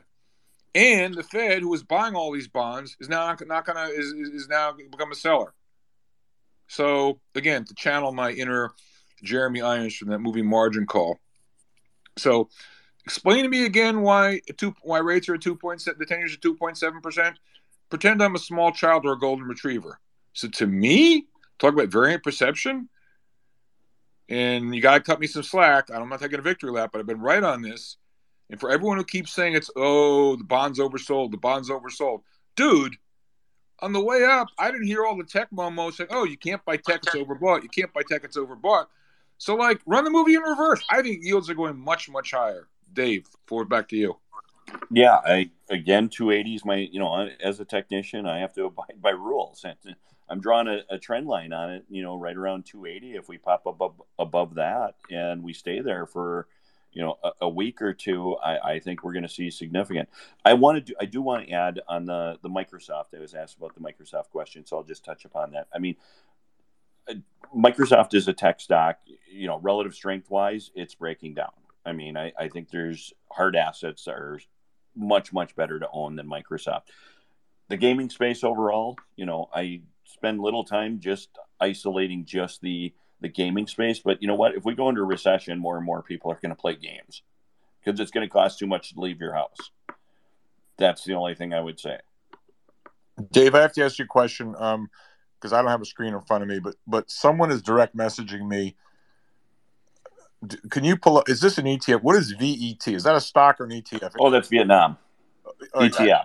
Do we? I don't know that we want to. Do we want to spend time on that? It's a really, really tiny one. But is that what's the chart? Just could you? Or no, Vermilion Energy. I mean, that's we're not associated with them. But yes, that I mean, that I've I come across the chart and it does look good. It, it, it does or does not? I'm sorry. It does it does? does. Okay. All right. That answers that question. All right. Let's move on. We're going to do uh, Jackson and then Weimar. Jackson, good to see you. And what's up? Good to see everybody. Good morning. I'm down at Augusta getting ready to go into the Masters, but I just wanted to chime in. I know Alan Levinson's in here. He knows what I'm harping all the time. And George, you've heard it before. Going back to what David talked about, this is all top line. I know I beat this dead horse, but I'm telling you right now, I'm at Starwood Capital, and I can tell you I'm on the PE fundraising side. Everyone and their brother is desperate for yield in this environment, typical end of cycle behavior and I can't do anything because everything is fucking top line. David, I'm telling you right now, I can get eighteen hundred dollars a night for a shitty, gorgeous room with South Beach, but your again, your experience has been dumbed down. I live in yeah. steakhouses three days a week. Levinson knows what's the first thing the waiter tells you. Well, the kitchen guy's not here, etc. So all of this is top line. Margins and multiples are dead. Yeah, and you know, to touch off on what what George said, I, I saw an article the other day. Um, I want to say the number was around sixty percent of funds have adopted ESG and are all underweight energy and materials. And I talk to my clients, and they say the same thing. They own one or two energy or material stocks. Why? Because it's such a small portion of the market. And I'm sitting there going, yeah, but if it's 3% going to 8%, like you're going to sit there and dabble in tech stocks. Yeah, but Dave, know, the, the, but Dave, Dave, let me interrupt. You. Let me interrupt yeah. you. Apple's what seven percent of the S and P? Yes. Okay, so Apple's basically worth almost twice energy. So they're more worried about what to do with Apple than they are energy. That's correct. I, I, mean, I, just did a calculation before the call. The top 50 stocks in the market account for 54% of the market cap. If you want to talk about a nifty 50 environment, we're in it. and by the way, Jackson, your your comments earlier about energy. I mean, and, and David, it, it's even worse. Like you look at the data, some of the prime brokerage data, and, and I, I wish Jeff Garbaz of uh, Erlanger uh, works for Phil Erlanger from Quantitative Partners. He's usually in this room. I don't see him right now, but just mind-boggling. The last couple of months, there's been, I think, like net selling or shorting of energy stocks. Like it's the only group. It's it's the group which has been the best. And if you're telling me like you know all the analysts are getting inbound calls, everyone's piling in, you'd say okay, you know at the top, my life and times by George Noble to Dave Nicoski, right? But no, it's exactly the opposite. They're not they're not drinking the Kool Aid. They're not. So this has got a long, long way to go, in my humble opinion. Yeah, it's it's much like the ARK funds, you know, raising raising money when it's down fifty percent. Like that doesn't eh, the bear market's not over. I mean, totally. You, you can't keep close. taking in funds when you're down. Totally. I mean, I mean, I mean, I mean, Dave, how's the saying go? What is it? The lesson shall be repeated until learned. These guys haven't gotten the memo yet. So anyway, all right, let's move on here. So we're gonna do. If, if anyone's got questions, I see some friends in the house. I see we. Oh, we got to get Mark Newman up here. Hold on. I see Cantro's hiding in the third row. So is Sohei. We got Alan Levinson in here. We got Schmuckatelli. We got Andrew in here. We got so many good people. L'Enfant all come up. I was hoping to do a war room uh, sometime later this week, but if L'Enfant or Schmuckatelli just want to give us an update about what they're seeing, that would be great. Um, so the more the merrier. So let's go to Weimar first, and followed by Mark Newman. Weimar, good to see you. What's up? Hey, George. Uh, and a shout out to the Canadian oil mafia, of course. Um, well, what I hear um, sometimes is people who actually believe the the BLS figures uh, on uh, unemployment, and um, what I believe, especially in the market coming, is that you have to dig deeper in numbers um, of course, if you're just a day trader, that's a different a different way of thinking. Uh, you just chase whatever goes up or down, whatever. But if you look from a long time perspective, as I do, I think it's important. Or if you would, you know, short something, then that you really have to research. So I find it amazing that people believe the figures of their own government statistics. Because I hear someone say, yeah, in the summer it will be 15%. It already is 16.5% if you believe the shadow stats. And that's, well, I've been following these numbers for, numbers for two decades. They're pretty solid um, because they uh, keep the basket fixed. Uh, so if you look to the inflation uh, chart, you're comparing apples with pears because um, every year something changes with the CPI. Lately, already uh, changed calculation. So if you if you want to, to, to compare apples with apples, you have to look to a fixed basket. Uh, and um, I can be a bit technical, but but I think there are probably a lot of guys getting it. Same with unemployment. I hear it's you know maximum employment. No, it's maximum unemployment. It's 25% real unemployment because in the U6 they don't count people who don't look for work anymore. So the great resignment if you if you look to the website shadowstats.com, I really recommend it. So the, the, the thing with maximum un unemployment is, is absolutely bullshit. So what I think is that the problem isn't there aren't enough people, but there aren't enough people on the right place. And I think what we ex can expect are markets that are extremely inefficient by all kinds of things like ESG, comic price controls, all these kinds of things. So I think the if if your time frame is a little bit longer than a day, then you probably um, think very very differently about what is coming. And I think if you look how fragile the international monetary system is, um, you you probably get more of a 40s scenario, not a 70s. And uh, well, at least that's my take. And you know, it's it's always easy when it's like selling. You know, when when when everyone is rich, that's easy. It's it's much harder than to sell in bad times. So it's the same as with buying. What you're gonna pick, and and and then you can you cannot trust um, uh, these numbers which are, you know, with hedonics, the inflation and unemployment, these are very important things. Um, the, I also think it's important to understand, and this I don't, it's not not me bashing America. I, I, I love America, so that's that's not not the issue.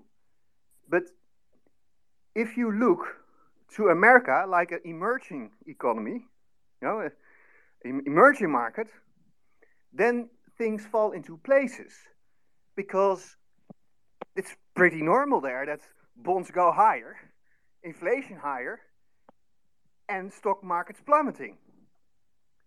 Um, that's normal in, in those conditions. And the problem is, I find many people guessing, you know, uh, there, Tina, there's no, no alternative. Then I think, well, you have to get he your head out of the sand because it goes slowly, step by step. Everyone thinks that you know tomorrow it's uh, uh, it's it's it's about tomorrow. No, the, the dollar not not being so so dominant anymore. It's not about tomorrow. It's about slow changes. And the other thing is, it's black swans. We have many black swans, and these things, um, how the policies react on it, are constantly making the system more inefficient. And I think people stop should stop, you know, talking in black white terms, more in in in in in, in how it slowly goes into one more inefficient direction. And I think with energy, it's you know, it's it's very interesting, and also with hard assets. And uh, I saw I saw it coming, and I was you know two years ago I went into it and I, I saw uh, uh, yield curve, curve control coming. I saw many things coming because I'm I have a longer timeline and and I you know I have time to think about this. But if you just you know day trading, you have a totally different perspective on things. And I sometimes find that day traders are you know pretty dominant. Um, and that, that gives that gives a bit like you know whatever the market sentiment is. But if you want to look ahead, you have to dig deeper. You you you don't need only to look to graphs. You know, like what Aby was saying, you have to to to research. You have to you know what's happening on the ground, what's really happening, and and and and what these numbers uh, if if they're job reports, what kind of job, what quality, which age, you know, these things matter. So this is not a time to only look at graphs. This is this is time to look at fundamentals because they're coming back. And of course, there's a big fight against these fundamentals, but the fight becomes harder. And um, and I, I mean, Biden, he said, you know, um, uh, Powell will, you know, he, he's the one, he will uh, do inflation. But there is a, a hidden a hidden threat that if he doesn't, then then the politicians will do price controls.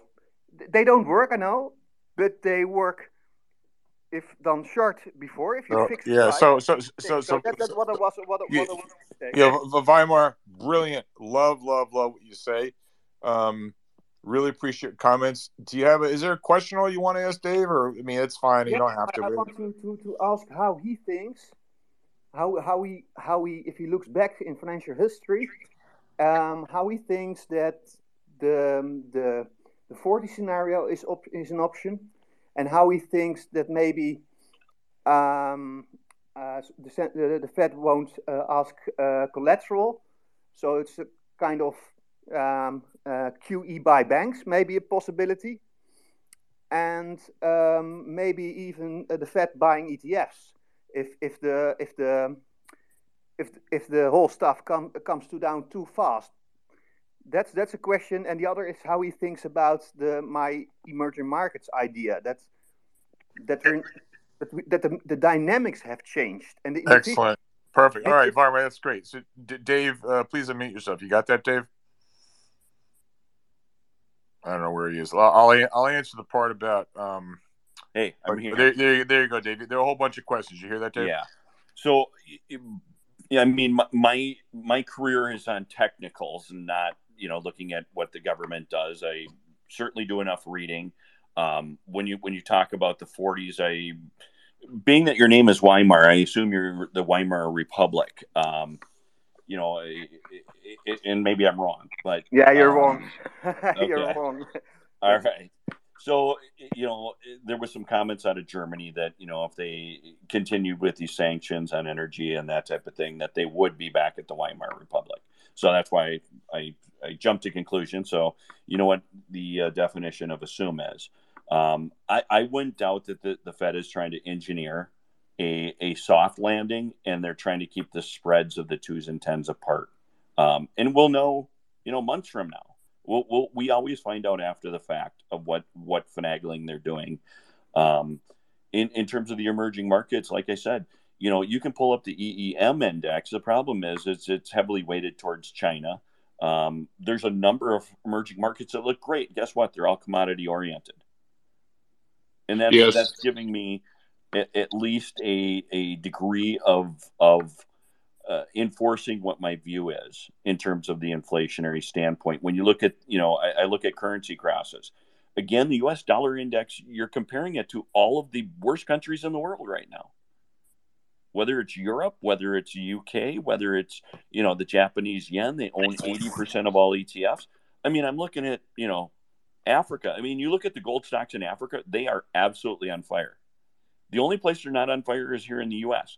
And I think everyone's focusing too much on that US dollar index to determine inflation. I think that's what's holding gold down because, True. again, we're the strongest. Yeah, so so let me let me just add to that. So Weimar from a, and by the way, David, just so you know, Weimar is one of the smartest guys that comes in this room. He's actually Dutch, but he causes trouble by having this Weimar name. So you're not the only guy he's confused. All right. Well, I'm sorry. I Yeah, apologize. no, we, we always laugh at it. We love having him in here. Um, so so so Weimar, I would just say when you talk about the 40s versus the 70s, I think um, when I what comes to mind, I think what you're getting at is the emergence of the dominance of fiscal policy over monetary policy, and so that if we get a situation where is increasingly use of fiscal policy to sustain economic growth. Take most recently what's going on with energy prices in Europe and other places. We have governments now offering checks to offset the higher uh, cost of energy. You see it in various European countries. I think in California they're doing it. They were sending gas taxes here, there, and everywhere. So you get this situation where the the the the, the, the higher inflation is actually subsidized by further government uh, fiscal policy, yes, it could look very much like the 40s. And so you will get this increasing inflationary spiral. Um, and so, yes, I, I, completely agree with you. Uh, it, it's entirely possible. Um, I don't like putting words on things uh, because people, it would, words have, have different meanings to different people. But if you're just talking about an environment where inflation is higher than lower, where you want to own, where you know real incomes will be um, challenged, where you're going to want to own um, price makers as opposed to price takers. I think the investment strategy that follows out of that is pretty clear, without putting without putting a name on it. And so, but I agree with your point overall, and all of it comes back to again, no matter how this plays out, you know, runaway inflation, recession, you know, door number one is runaway inflation. Door number three is recession. The one door you're not going to get to knock on is Goldilocks. Goldilocks is gone. That's just not coming back. Thanks for that, Weimar. I really appreciate it. Mr. Newman, my friend, how are you? What's up, man? Hey, George. How are you? Uh, hey, everybody. Um, really, thanks for having me here, George. And I tell you, this place every week, there's just something new you learn, and a, a you know, a, a new great expression that you can just think about a lot. And you know, I want to just tie a couple things together here real quick. Weimar mentioned some interesting things, right? He kind of discussed the in the in the employment stats how the government's sort of crowding out the employment market, right? Because of the benefits and these kinds of things, they're incentivized not to work. I thought that was really interesting point he made there. Um, and then he talked about also the import export thing, right? Like the U.S. tries to export its way of life to everyone, but what really has happened is we've imported a lot of sort of third worldishness to us. And he highlighted that. And it's super important when we talk about this inflation thing. But I, I want to tie it together a little bit because, George, you and I lived through the 90s of Japan, right? And the one thing I will say very recently that's going on in my head is in Japan, it got to be so that they managed the assets, not the economy, right? So the Nikkei was more important, a, a barometer of their policies uh, and and and not necessarily the economy because you know they pave the rivers, they you know tear up the rivers, repave them, build the streets, stuff under construction forever and ever, and so now I think we have to be really cognizant of that here, where it seems like a lot of the Fed policy is obviously to protect the assets, less about maybe the economy, and it's just like an ancillary thing if the economy works, whatever. But they really want to protect those assets, so I think we need to think about that as things go forward, and I, I tie that a little bit together because, you know, um, and I, there's going to be a point here at the end. I just want to tie it all together. Um, someone asked me the other day um, about what if we just like lost 20, 30, 50 bips a day for a long time? And I definitely think the death by sandpaper type action that we saw in Japan in the 90s, right, George, is is one glide path. I don't think it's the only glide path, but I think it's one glide path we can think of. And then now, now to sort of bring this all together, George, you mentioned that 5,000 year lows of, of bonds, right? You know, the, but I mean, look, let's talk 40, 50 years, right? What, um, sort of early 80s, let's call it at least. And then the stock market, right, has been on that tear for, I don't know, at least 20 years, but whatever, we can play around with the numbers. But the commodity market, like we've discussed here, and people are seeing this, if you think about how maybe bigger cycles run, and I want this is sort of where I'm going to with, with, with David the long term, super long term bond market, okay, 50 year, 100 year, super most expensive ever, whatever we're calling it. The stock market's pretty ridiculous, right? We've had two or three or four bubbles in a short time, which is parts and parcel with what, um, you know, Japan policy type behavior creates, right? You never fix the bubble, you just kind of short termism it to death. So the question is can the commodity patch now be that one to take the baton in in in the not we're not obviously near a bubble yet at all in commodities, but that's sort of the broader cycle. Bonds are done, game over, and then so now here we are. David, the question is this with the markets here, right? The glide path of death by sandpaper, that's one thing. But the are we all talking about the gap risk here? And when I say gap risk, I heard David, I thought you said 280 was your tech target in the 10 year. I don't know. That seems a little like, and maybe we think rates are going higher in general. That's the gap here. The gap risk, right? Is that commodity prices really go bananas. And that's the opposite of the death by uh, sandpaper type downside. Yeah. Um, and, and so I, I just wonder on the, uh, are we talking about a, a, a policy driven death by sandpaper versus, oh my God, we wake up one day and there's Arab Spring food riot, and all of a sudden, gap risk everywhere on all commodities. That's I wondered if you had insight on that, and I generally think the commodities have the baton for a while here. Your your thoughts? Yeah, and when I talked about the 280 as my level, that's the level at which you break the long term downtrend. It's not ah, my target. Gotcha. Okay, so yeah, yeah. you know, I I would be in the same boat with what George is saying.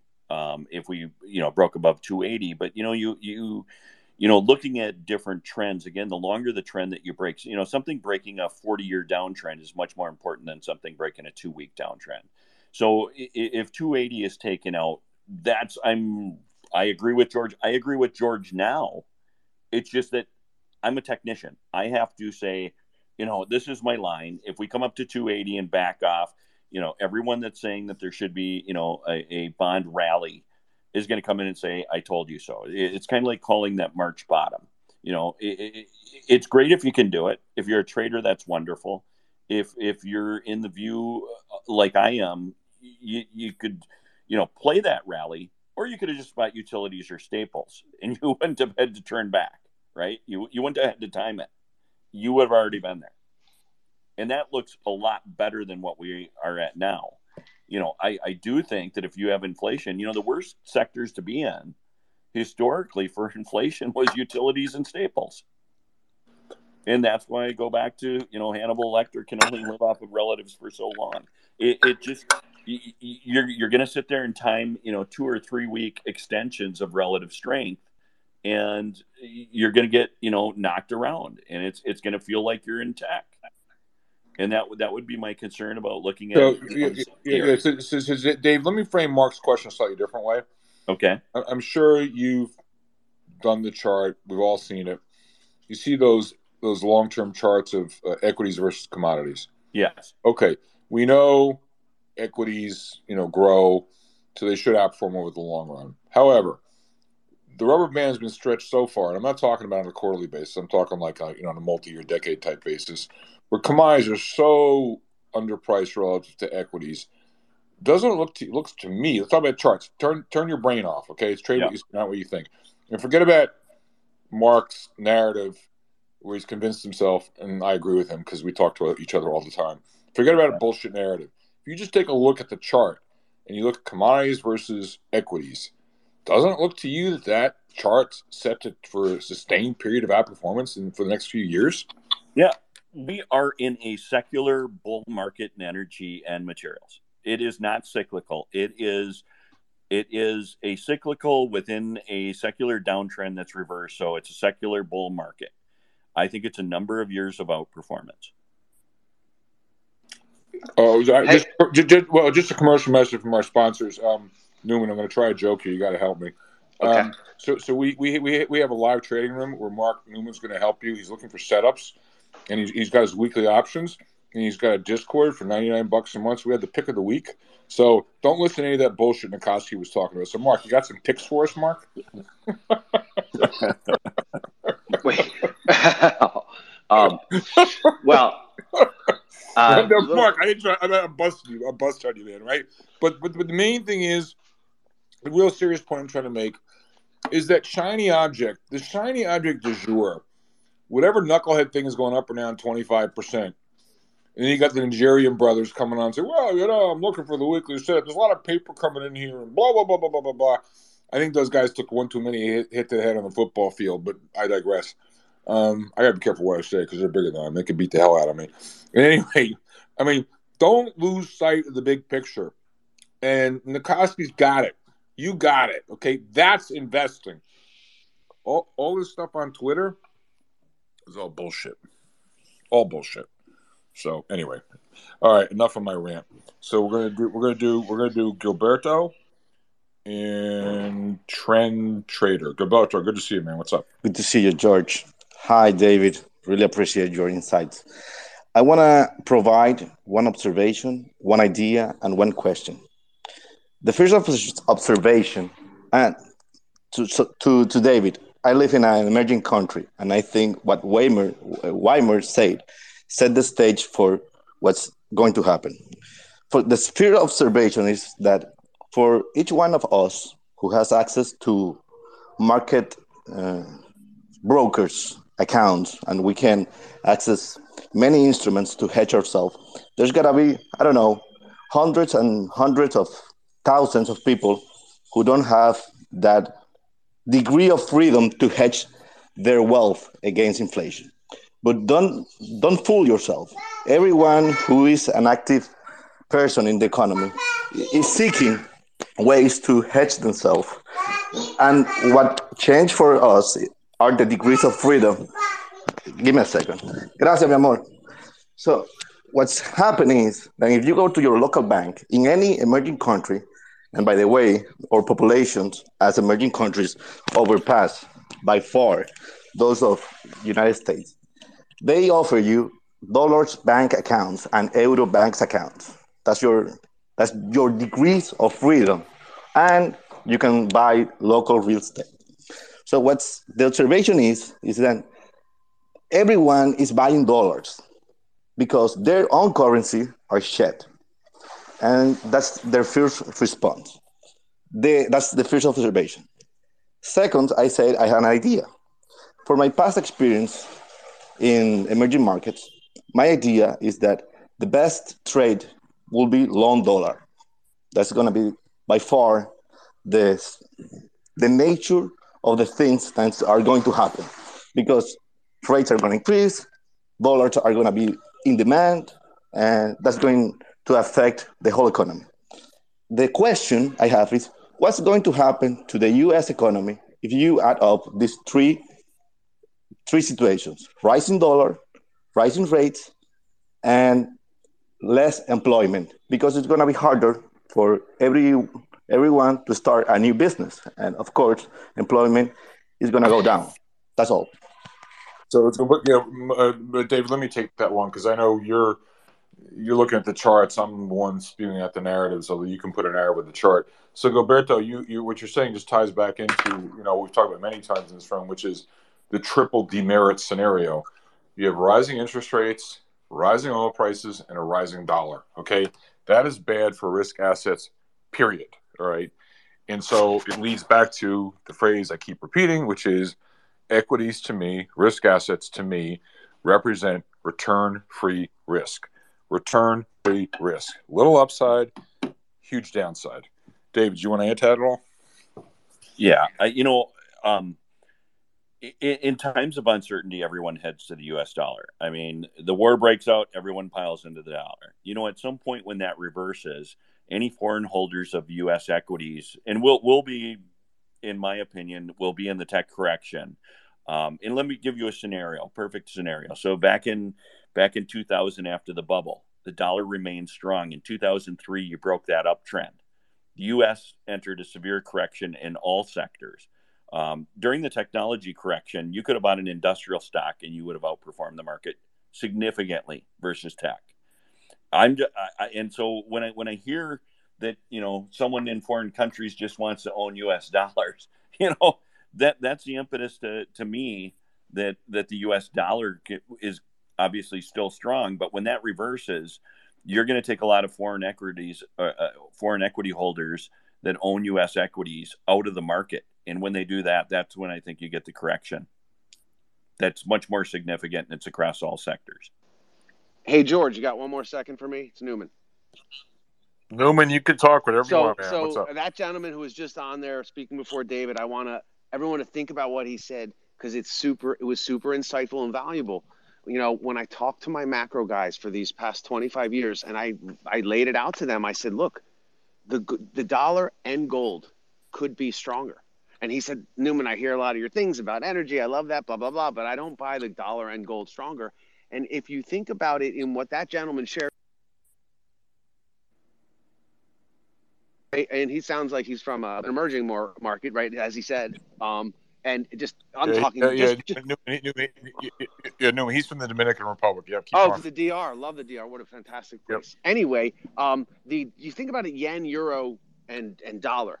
If we go from the one aspect first of like the army strengthens the currency, so to speak. If we're talking about a race to debase, you I would have I'd rather have the dollar over the yen and the euro based on army strength. Okay.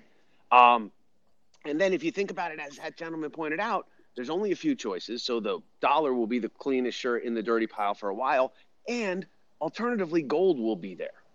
Right? If not everyone can get dollars, so that so that trade that is. is where that is. is where that is where gold and the dollar can do well. And And- I think that was super important what that gentleman Yeah, shared, and I really and- thank him for that. and, and Mark, totally, and, and and you know, as you and I know, um, correlations change over time, and and the trick is to figure out when it's changing, what regime you're in, and we've seen the dollar and gold prices already going up. So what you're Yep. talking about is not some hypothetical; it's already happening. Yeah, yeah, yeah. You very cogently lay out the reasons why, and I personally believe it's going to continue to happen. hmm So Yep. no, we're, we're on the same page here. And again, to invoke one's inner Michael Steinhardt. I mean, I know Mark, you know this, but Yep. Michael Steinhardt always had this uh, had this line of it: variant perception. You know, what do you observe? What do you believe that it's different from the market? And what Weimar was talking about when you're echoing, we're talking right here, right now about gold and the dollar, or you know, my point about rates continuing to go up much higher, even though the yield curve is flattening. I mean, it takes two to make a market. That's definitely a variant perception. And so I think there's a lot of money to be made here on these views. And what I really like about what you're talking about and Weimar's talking about, and what I've been talking about, aside from the fact I love to hear myself talk, is that it is such a minority viewpoint. It is such a minority viewpoint. Um, you know, go back to the energy for my Canadian oil mafia friends in the room. I see Marcellus can't he keeps hitting the smiley button. Um, I say this affectionately, Marcellus. I mean, look at how lonely the journey's been. Even now, even now, people are still like they're shitting on energy. Because George, the George, the genius, George, the genius idea is to now redouble really hard on that renewable trade. That's so Exactly. Uh, Exactly. So, so look, I have to uh, head out and do some things, but I wanted to just say that uh, this room always continues to be just a, a great spot to be in for a couple hours on the weekend. And uh, on this ESG subject matter, there's a lot super interesting going on, and uh, I, you know, I think there's more to be discussed on this, and there will be soon uh, later. George, George, before Newman goes, I want to, to share with him one, one last idea and with everyone who is here. I'm here. If you if you go to any sort of info about how easy it is to buy dollars in emerging markets, you will amaze yourself how difficult it's starting to be. Banks are limiting the amount of dollar they are selling to common people.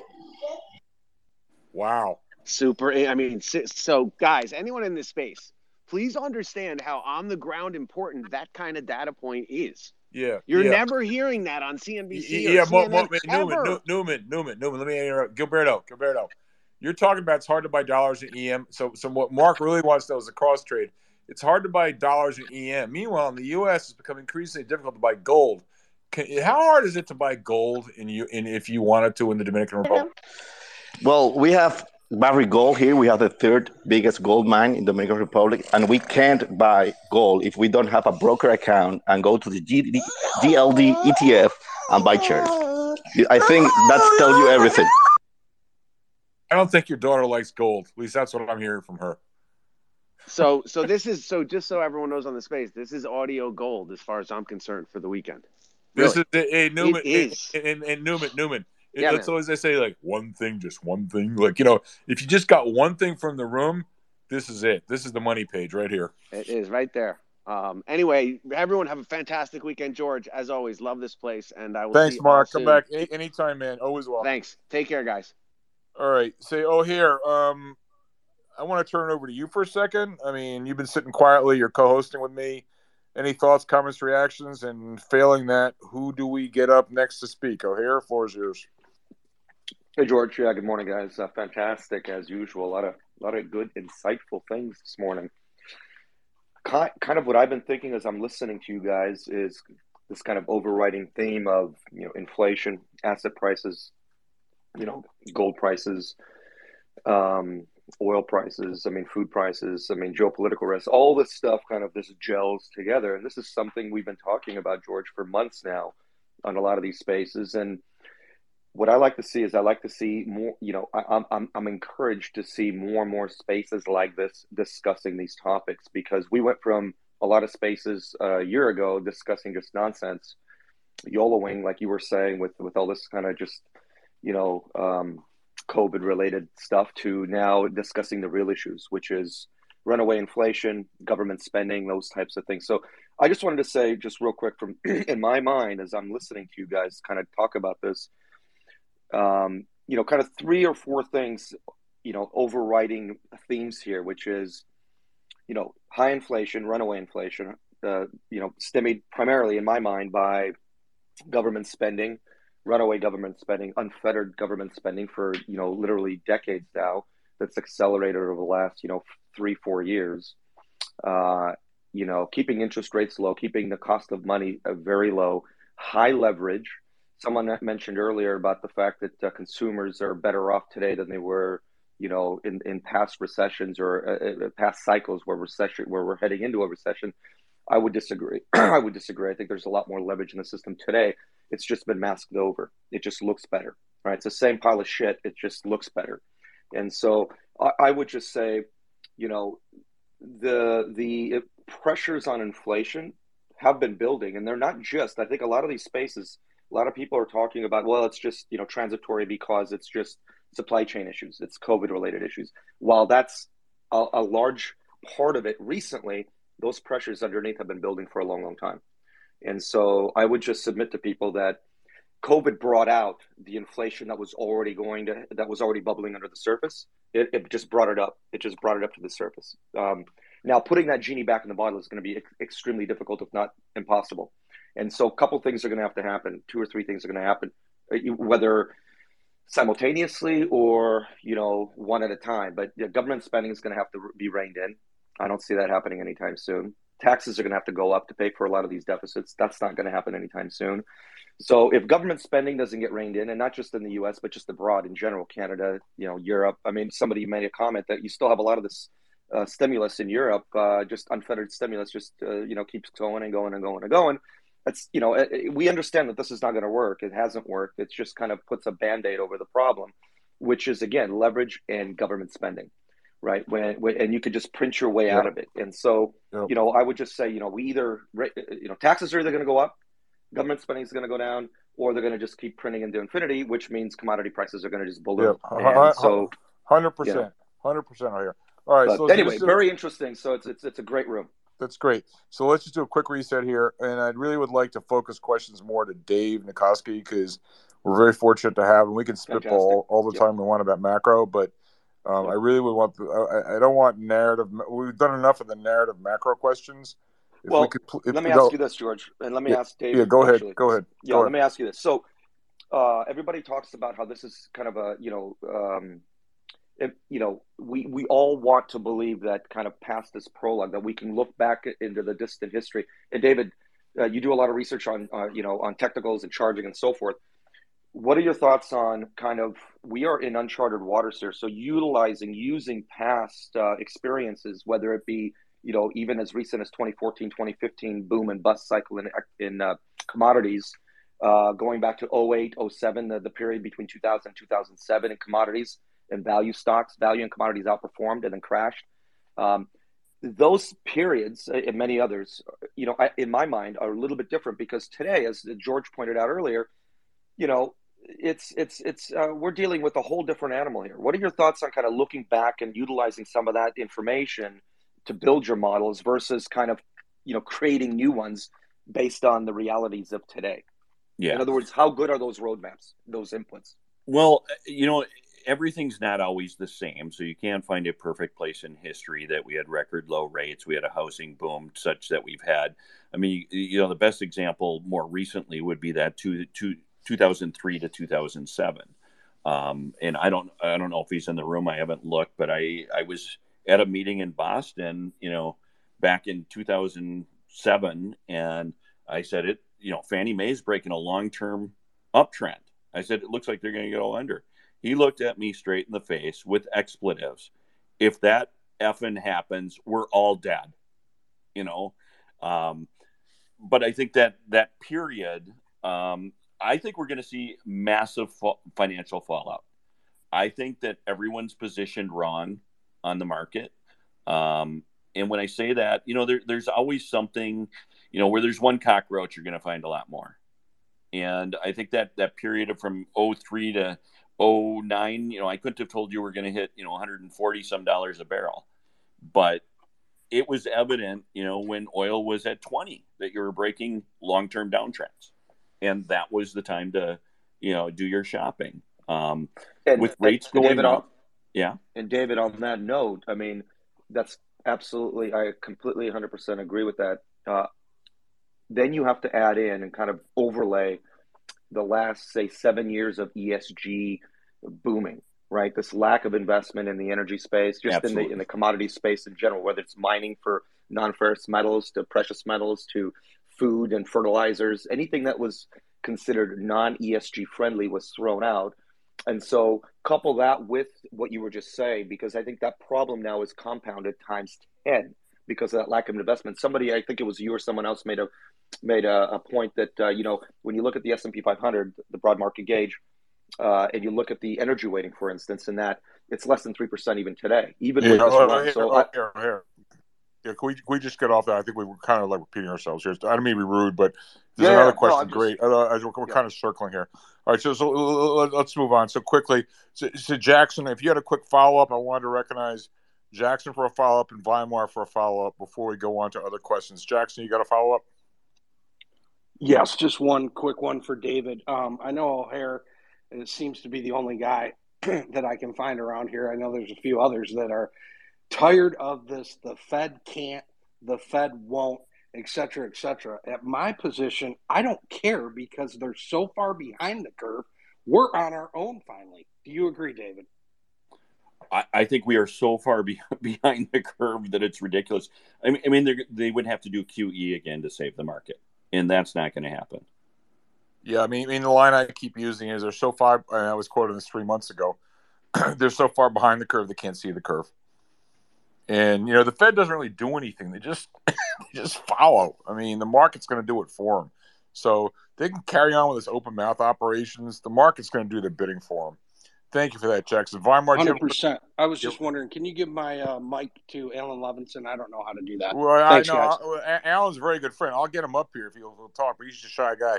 So Alan's a really good friend. So Weimar, do you have a quick follow up, Weimar? Uh, well, uh, first, uh, I like the remark of uh, Jackson. Um, the other thing is, is uh, um, because next to my long timeline stuff, I, I'm, you know, occasionally dabble a bit on the speculative. So my question is, nothing macro at all. If there's some, if David can give his uh, quantitative um, short-term outlook for financials, because I think that might be very interesting. Uh, because uh, I'm, I'm I'm curious also about uh, if someone's in the room who can make a, you know give share his qualitative uh, analysis on on the short term on the financials. Thank you. That that was my question. Yeah. So, I mean, I'm we're we're underweight financials. I I don't like them. I I think they're going to get worse before they get better. Um, like I said, I I believe that the Fed is is most likely trying to engineer you know the twos and tens spread to keep them positive. Um, but again, when I look at mortgage-backed securities, ticker symbol MBB on an ETF, for instance, again, you're you're getting close to those 2008 lows, and guess what? We haven't seen any houses come on the market yet. Um, I, I think that's only going to get worse. I think that we're going to have, uh, again, some fallout by the brokers. Brokers are always the telltale signs that something's wrong. And you look at Goldman Sachs, Morgan Stanley, or Citigroup, they were peaking well before the other financials. Remember, the broker, you know, the investment banks, they're the ones that do that paper. Your local bank, you know, is, is packaging mortgages and selling it to someone else. Right. And, and, and David did really put me this. I remind everyone i have got a pretty good sight line on real estate because my partner is uh, very much involved, big real estate producer here in Westchester. And so far, everything is really strong. However, I tweeted this out the other day. Um, go look at my Twitter feed. I'll retweet it. But one of these sharp guys was pointing to changes in inventories in certain markets um, where you have uh, more readily available supply. The problem with Westchester is just there's no supply. But in some of the uh, Sunbelt states, um, you're starting to see inventories uh, expand quite significantly. And that might be a harbinger of we're at a top or approaching a top. The other thing I would say, and Shrub is in the room, I'd, I'd be great if Shrub would, would, would, come up and talk, but he had spoken a few weeks ago about how in Europe, um, a lot of the oligarchs, the, the, the Russians, the high end Russian guys, they're the ones that were top picking everything. And he had mentioned how all of a sudden, like that stopped. And so that may be sort of a shot across the bow. So we may be on the on, on the on the on the on the, on the precipice of that. So um, so I see shrubs up now, but before we go to shrub, uh, I'd like Marcellus for a quickie, and then we're going to get shrub in here. Marcellus, you got a follow up? Yeah, just uh, you know, I, I know David is is a, long term chartist, um, and obviously we, we're in the same kind of boat as far as where we're thinking with commodities and oil. But if you look at that like twenty year chart on oil, I, I know we've moved up above the top of that of that that trend line, if you will. I'm kind of curious of your thoughts. You know, do you think that there's an impetus to possibly drop back down a little bit into into that channel, or all of the you know all the current issues and and you know more say three to five year issues that we have right now are going to support this continued move above that that trend channel yeah I, you know again, you know, when I call a secular bull, I, I think the long term trend is up. You know, my biggest concern is is that um, you know, on a near term basis, I mean, I you could pull back to the 200 day on a you know market correction and the you know the belief that there's going to be demand destruction, but you know, if you looked at the fundamentals and I told you drilling is down 43 percent, when's the last time that's happened? And you're going to go back to 1998, okay? when oil hit $11 a barrel. If you're a CEO, you are looking to sell assets. And again, with so many companies bankrupt, you know, how many people in this room are willing to move out to Williston, North Dakota to take a job in the oil field? Right? Everyone's left there. They, they, have already relocated their family. They're, they're not, no one's jumping up to get into the oil patch business because everyone believes it's cyclical because Look what happened in 07 to 09. Hundred percent, David. Not only I believe it's cyclical, I know we've had we have uh, the Canadian oil mafia is not here in full force today, but um, maybe Marcel can speak to it or, or whatever. But the, the, sort of shaming that goes on, it's it's it's like, oh, you're gonna like go for a company that's got a carbon footprint, blah blah blah. So, no pun intended. It's just pouring gasoline on your fire. So you're 100% right. Um, Dave, I have a question for you, which someone else is asking, but they can't get their mic to work. This is a great question. I think you'll really be helping a lot of people in the room with this question. So it comes from someone who is, I guess, a slightly less experienced investor. And this is a great question, Dave. Hey, George, thank you for the fantastic spaces. Could you ask David the following? How would you recommend a beginner learns about technical analysis? It is extremely difficult to find a reliable source and it seems that people look at one chart and see different things. What would be one or three topics or books or courses? Yeah, that would be the, that would be the right way to learn it the right way. Yeah, so, so, so that's the question. You know, it, well, there is an association called the MTA Market Technicians Association. Um, you know, that's if, if you want to pursue a career in that, that's that's you know the place to go and learn about it. It's a test, much you know, not as fanciful as the CFA, um, but probably some of the better books out there is like John Murphy, well known, um, writes a great book, does a, an intra market analysis book as well. Pring is kind of the godfather of technical analysis, um, P R I N G E. Um, and you're right, technicians will come up with different things. There's, you know, a handful of technicians that that will focus on you know intraday trading or you know net the next move um, and not look at the big picture. Um, you don't have a tendency that that some people don't see the same pattern. Some may see a pattern one way and some may see another, but they're they're not getting the actual inflection of those lines. So they might decipher it and say this is at support, and someone else says this is a descending triangle. Much like I'm looking at oil right now, the long term's intact. You could have a descending triangle or a, or a bullish flag. Now I don't know which one it's going to be until it hits right. those so, lines. So, yeah, so, so, so Dave, you're saying a good place to start would be to go to the the MTA, the Market Technicians Association. That's a, that'd be a great place Well, to start. if you want to get in the business, that's where you'd pursue to get your Right, and, and, and, and then some of the older classics uh, like Murphy or really Murphy, Edwards and Crane.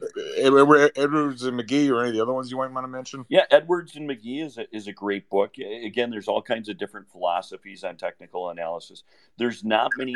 I don't know of a source that's written on relative strength like what I do. Right now, Okay. you, you got the secret sauce. That's awesome. All right, let, let's move on. I want to keep the pace up. Weimar, if you have a quick follow up, I'll allow it. But otherwise, I want to go to somebody else. Weimar, you got a question for David? Weimar. Uh, on the on the question of your uh, uh, what was just sent to you, um, I have just a general um, um, kind of rule. Um, it's better to not have one story based on one graph, but to have to try to find um, many graphs uh, from different angles on the same thing and analyze those. I mean, it doesn't only mean for technical ana- analysis, but I think that's just a proper way because you have many people who look to one graph and they have some kind of narrative about it, and then they, you know, they, they, you talk about inflection point, but the problem is often that there are also other graphs, and if you don't look to them, uh, you might see, come to different conclusions. So I think that's that's Alright. just you know just a general remark for that time. Oh yeah, yeah, yeah, yeah. If, I, if I can interrupt, hundred percent, hundred percent, Weimar. That reminds me. Someone else described it the other way.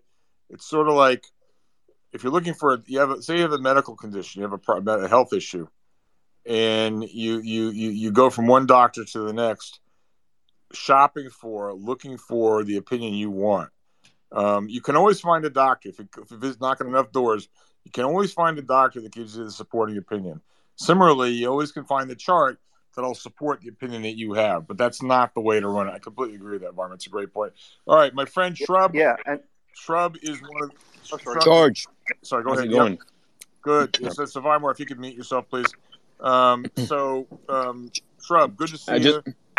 I just wanted to give you one data point on um, what you mentioned on the high end here.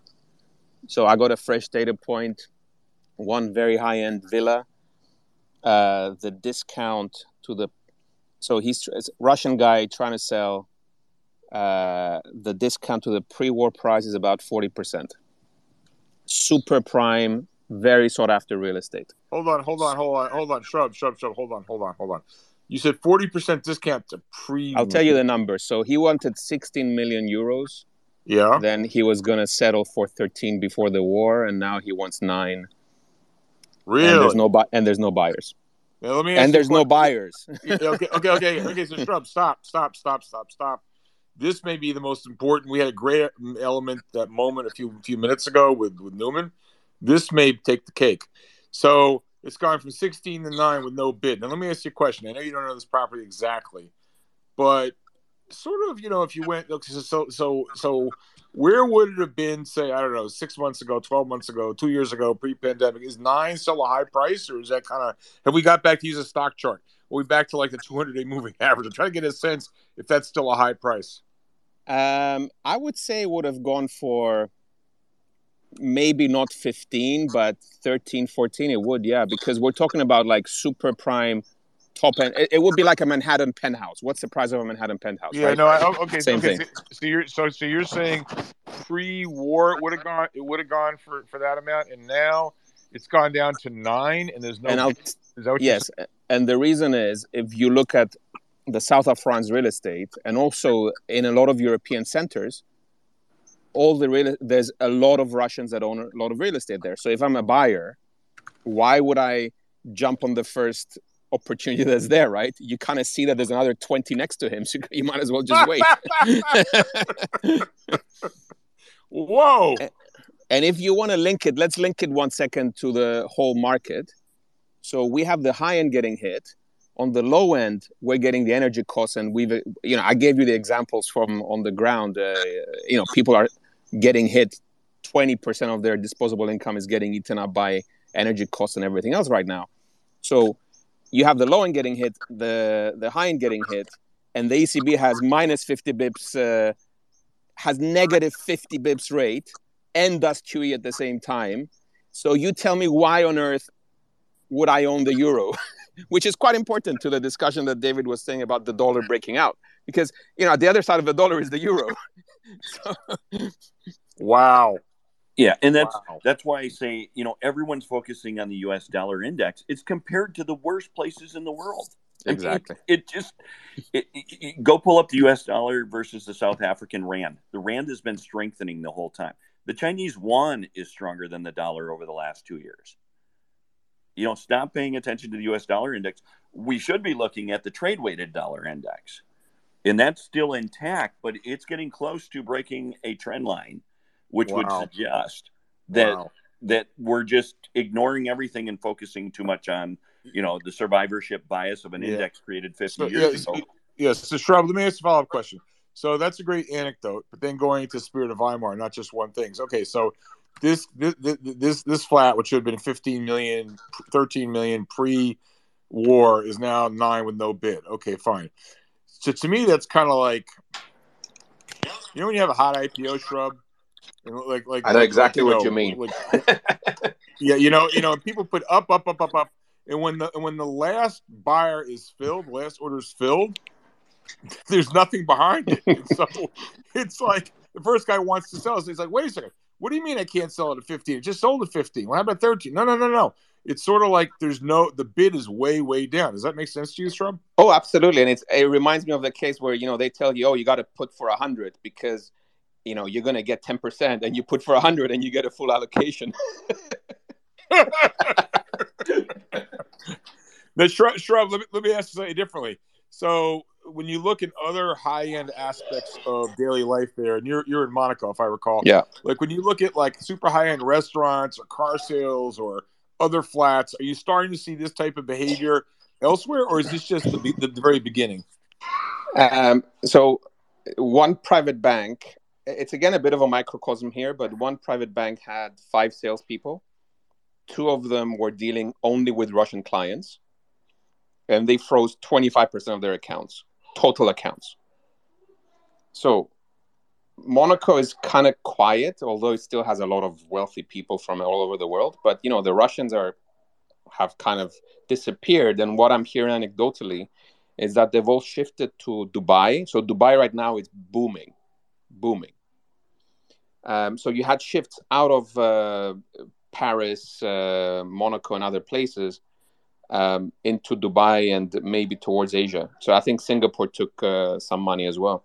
So you're you're seeing you're seeing a reshuffling of wealth in reality. Wow. All right, so so let's shift gears. So so so Dave, you're still there, Shrub follows very carefully the funds flows data, and he's always really good. Every Friday, he puts out the funds flows, whether you know guys are buying EM or the US and selling tech or whatever. And Shrub, maybe you could just talk about what's top of mind for you um, in terms of fund flows. I know you and I we, we, we comment frequently on Twitter. You made the point, if I recall correctly, that it was kind of interesting. Money was going to emerging markets for the first time, but I, could you just talk whatever's top of mind? I mean, to me, to me, it's been mind-boggling that we've seen no selling to speak of in U.S. equity, plain vanilla mutual funds. And so whether it's that or or it's the money into EM, like like like how when you look at the at the flows data this week, the last couple weeks, what is top of mind for you, Shrub? So the first thing I notice is that the U.S. stocks are still getting inflows. So we've been waiting for serious outflows, and everyone is saying, uh, you know, George, I, I, I always highlight this with you. People say sentiment is bearish. It's like who gives a shit about sentiment? If positioning is bullish, I don't really care about the sentiment. So the inflows into US stocks has been consistent. even this week with the market down, you had four 4.6 billion of inflows in the U.S. Uh, large caps. So that's the total. You know, on the total market, you're still seeing inflows. You didn't really have any big in, big outflow weeks the whole year. Um, the, the the interesting thing for me is that there's money going into the large caps all the time as safety, but coming out of credit all the time. So it's been a consistent theme: money out of credit as a risky area, but money into U.S. large caps as a safe haven. And um, the other interesting part, which is relevant to our positioning, because you know I've, I've been long energy, short tech, you know, very vocally for the last six months. The the positioning around energy versus tech is actually still quite benign. So even this week, there was no inflow into energy, zero. Yet on the U.S. large caps and the U.S. Uh, large caps, you had 4.6 billion. Then on the U.S. growth versus value, you had no no inflow on the U.S. growth as a sector, but you had two and a half billion outflow in value. So, you know, when people talk about oh, energy is overbought or you know, values overbought, shrub, sure, but shrub, there's not that much shrub, money coming in. Shrub, shrub. Do you know how excited Marcellus is getting? He's right next to you. Marcellus, I know. Do, I know. do you want to comment on this, Marcellus? Marcellus, do you want to comment on this? All, all I can say is this entire space has been music to the entire comms. it, it, you know, so many people are saying, "Oh, you're middle of the game. You're in this like sixth or seventh inning," and I just keep telling people we're very, very still. Whenever I hear Shrub give out this this data, it's just like uh, you know the the angels are singing from the heavens above. And you know what's so amazing about this? Because I don't consider you two guys in the same echo chamber. I mean, listen, was it? It was just you and Sohaib with the Mutual Affirmation Society. I'd say, all right, forget it. These guys just believe their own bullshit. Here's Shrub, sharp guy from Monaco, the other side of the world, and he's like, he couldn't make you happier if he tried. And he's just, he's just, he's just speaking truth. Um, well, I'm, I'm, I'm a very, very uh, avid follower of Shrub, and and and you know uh, Trader Pamplona and that that whole crew. They're they're uh, excellent guys. And by the way, Shrub, Thanks, dude. Shrub for all you guys is a must follow. And Shrub, you and I were back channel talking before. We're gonna have you as a featured speaker sometime next couple weeks. I'm gonna interview you because I, I love great, love, fantastic. I love love love listening to you talk. It's just just awesome. Looking forward to it, Good. George. Looking forward to it. Shrub, anything else top of mind you want to share with the room? Now, look, I, I think to the topic of uh, this oil versus um, versus tech, and uh, you know it's great listening to David. And I'm just to remember remind the to the most excellent uh, spaces you did with Stan Weinstein, where we where he said something really really simple. He said. You know, as long as it keeps working and the trend is there, just stick to the trend, right? Don't make it too difficult. Hundred percent, hundred percent. All right, so listen, we're, we're kind of we've been going on two hours and twenty minutes. Dave's been really generous with this time. Um, we have a couple more speakers to ask questions. If anybody else wants to ask a question, please raise your hand. I see we've got uh, Alan Levins who's hiding down there and he won't come up. Come on, Andrew, get your ass up here. Um, I do want to remind everyone, um, you know, this is all going for good cause. Central World Kitchen. Go on my Twitter feed or the YouTube page or Carol Strone's um, Twitter feed. There's a link there. Central World Kitchens is doing God's work. We make this room free. Um, but, you know, like we're doing our part. I want you guys to do your part. And please give generously to Central World Kitchen. The other thing apropos of that, we've now are in the process of up, we've created our own YouTube channel where we've, we've uploaded, I think, half a dozen or so of the past episodes. We're in the process of uploading all the other ones. The YouTube channel, which will, I think, eventually morph into a web page will be sort of a central repository where all these great talks will be housed. Things like Shrub, you just mentioned Stan Weinstein, that's one for the ages. It's as relevant today as it was a week ago. It'll still be relevant 10 years from now. And so it's going to be a lot easier to access all this stuff. It's all going to be in one place. Now it's on a YouTube page. It'll be on, it'll be on a web page. And with that, there's also the link for um, the charity. And we also hope to set up a resource page so that you know, when someone comes in, someone like Michael Howell, Jim Walker, whatever, they want to share, share a piece of research or whatever, they'll be able to drop it there. But again, you know, I think we have the best content of anybody in FinTwit or, or the internet. And, you know, I want to keep it free, but I also want to channel the energy of this room for the good. And I think You know, everyone give to the level of their means. Um, you know, if you got if you're a student, have a negative net worth, ten bucks rings does it for me. If you're worth ten million bucks and figuring out what to do with your life savings, I mean, you do what you want to do, but if you don't cut a check for a thousand bucks, like you're nuts. I mean, just think of the value of the research you're getting in this room. Again, no personal benefit to me or Carol or anybody else here. Um, last thing, last thing I would say apropos of that, um, please, please, please go to the YouTube page and follow follow the channel. That'll help us a lot with the YouTube people. Um, we need more followers. I think we need to get to a thousand followers and I don't know four thousand views or whatever it is before we can monetize. So we started the day at 150. I think we're up to 330, so we're making good progress. But please, please, please follow the channel and tell everyone else you know to please follow our channel. Um, all right, so Marcellus, I think you had a follow up. Did you? Did you not? Or otherwise, I'll go to somebody else. Marcellus, did you have a follow up? I just wanted to let you know that I did put Carol's uh, tweets up in the nest too. If people need to, uh, you know, that's get those links. That's awesome. That's that's awesome. Um, okay, um, we're gonna go to uh, Jeffrey. Uh, if you have a question for Dave Nicoski, uh, I, I, do want to stay away from macro spitball, and we've done enough of that here. So, Jeffrey, welcome to the room. Do you have a question for Dave? Uh, not much, not not exactly a question, just kind of, you, you know, an idea. And I, and I love, I believe O'Hare is right on, and we've discussed this before. So, is the smart money going to start to invest in the commodities, and they could, because they're so under under uh, owned by institutional investors? Wouldn't they start to crowd the space, and that's when we can get out? I, I've always loved the idea of selling to smart money. Just just a thought. Thanks. Yeah, the, most of them adopt adopted ESG policies. They're prohibited. They can't do it. So I, I think that's that's a big problem for them. It, it, it's kind of like you know starting a, a, a fund that's you know oriented towards growth or value.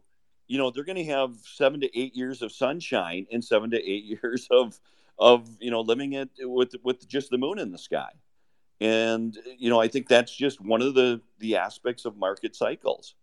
So i, I think it's going to be really tough for for them to back up the truck or until it gets to you know 5% of the market or 7% can you know there are some neutral you know energy companies out there that claim that they you know utilize uh, you know drilling rigs with batteries on them i mean honestly there are.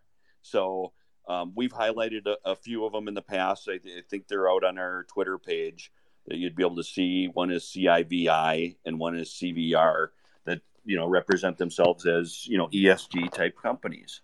Um, so I, I, think you know, in going back to that that aspect of you know when it, when are they going to come into it? I mean, you look at a chart, something like CLF or you know Cliffs. Um, you know, it, it, broke through the support at 20, melted down to 16. Now it's at 33. I mean, with within you know less than a month, um, people are starting to recognize that there's a problem in the material sector, and I think that we we see that same type of action in energy at some point. And you know, pinpointing the day is extremely difficult to you know say it's next week or a month from now. You know, if, if things go to hell in a handbasket in the market and we have a major sell off, I, I think it's going to take down everything. Um, uh, David, I, I w- can I just add on to that because yeah. I'm seeing that here in California. In fact, we just read a, a piece uh, just last week about uh, some of the smaller foundations, endowments uh, here in the in the state of California who've moved out of uh, energy investments, mining investments, commodity related investments over the last decade, and, and into more you know ESG driven type policies. And uh, we were just reading something that a buddy of mine had put together, and he, you know, they, they kind of pulled some of these smaller institutions, and you're starting to see a little bit of percolation in the movement away from all ESG at any price into more, um, you know, into more of a, a open mindedness about energy again, and that's just starting. It's not going to be a, a, you know, to your point, it's not going to be an event. It's it's going to be a process. Uh, it's going to happen over time, and I think the best what you're going to see is you're going to see as, as energy outperforms, as commodities outperform. If you're a CIO at CalPERS or CalSTRS and you're sitting there, you know, meeting with your uh, investment committee and you're missing the boat quarter after quarter after quarter after quarter, and on the other side, your private equity investments that you put 10% of your fund in are now being marked down, and your tech investments are being marked down, your your all this other stuff that they've been in is being marked down. You got to ask yourself a question: At one point, do you start to pull the trigger and uh, you know start to swing that pendulum the other way? And I think that's starting to slowly kind of happen. And if you, and one other thing too, a lot of people don't realize that the, the, the three largest energy companies in the world, right? Chevron, Exxon, Shell, uh, and many others, but the, the three largest, they spend billions of dollars on on uh, ESG type uh, uh, research every single year. So you know the most money that, that, that's spent in this space is actually by the hydrocarbon monsters like the three largest uh, companies. I mean Chevron here in the Bay Area, they're literally have a whole lab set up to, to uh, you know to to to do all this R and D in clean energy. You know, so I mean, uh, to me, I think once that tide starts to shift, it's going to go pretty quickly and it's just going to ramp. But I, I, just want to touch on one other thing. Somebody was mentioning earlier about, you know, these spreads in real estate as a, anecdotal, you know, evidence of things kind of happening. That's absolutely right. But that's just one thing. I mean, we I've talked about on these spaces for the last few months about spreads widening all over the place. I mean, if you look at mezzanine loans, CMBS, or you know, uh, MBS, or even high yield, those spreads have started to blow out. I mean, when you have bid and ask spreads starting to blow out, that is literally the indication that things are not good, right? When spreads are really tight, things are great. When spreads start to widen out and they continue to widen out over weeks and months, that's an indication that there's a lot of uh, consternation under the surface. So I would just say people need to keep an eye on that. Thanks for that, O'Hare. All right, uh, ladies and gentlemen. Um, with that, I think we're going to draw this from a close. We're going on two and a half hours. It's been a uh, great space. Dave Nicoski, um, I, I, I, thank you profusely for doing this. Um, I hope you've enjoyed it and you've learned from a lot of the folks in the room. And I consider you a friend, a sharp cookie. I hope you'll consider coming back. Again, for those of you that are interested, uh, David can be reached at dave at vermilioncap.com. Um, and I'm sure, you know, mention you, you heard him in this room. He'll give you a special George deal, discount code George. Um, so, any rate, with that, um, I'd like to draw the room to a close.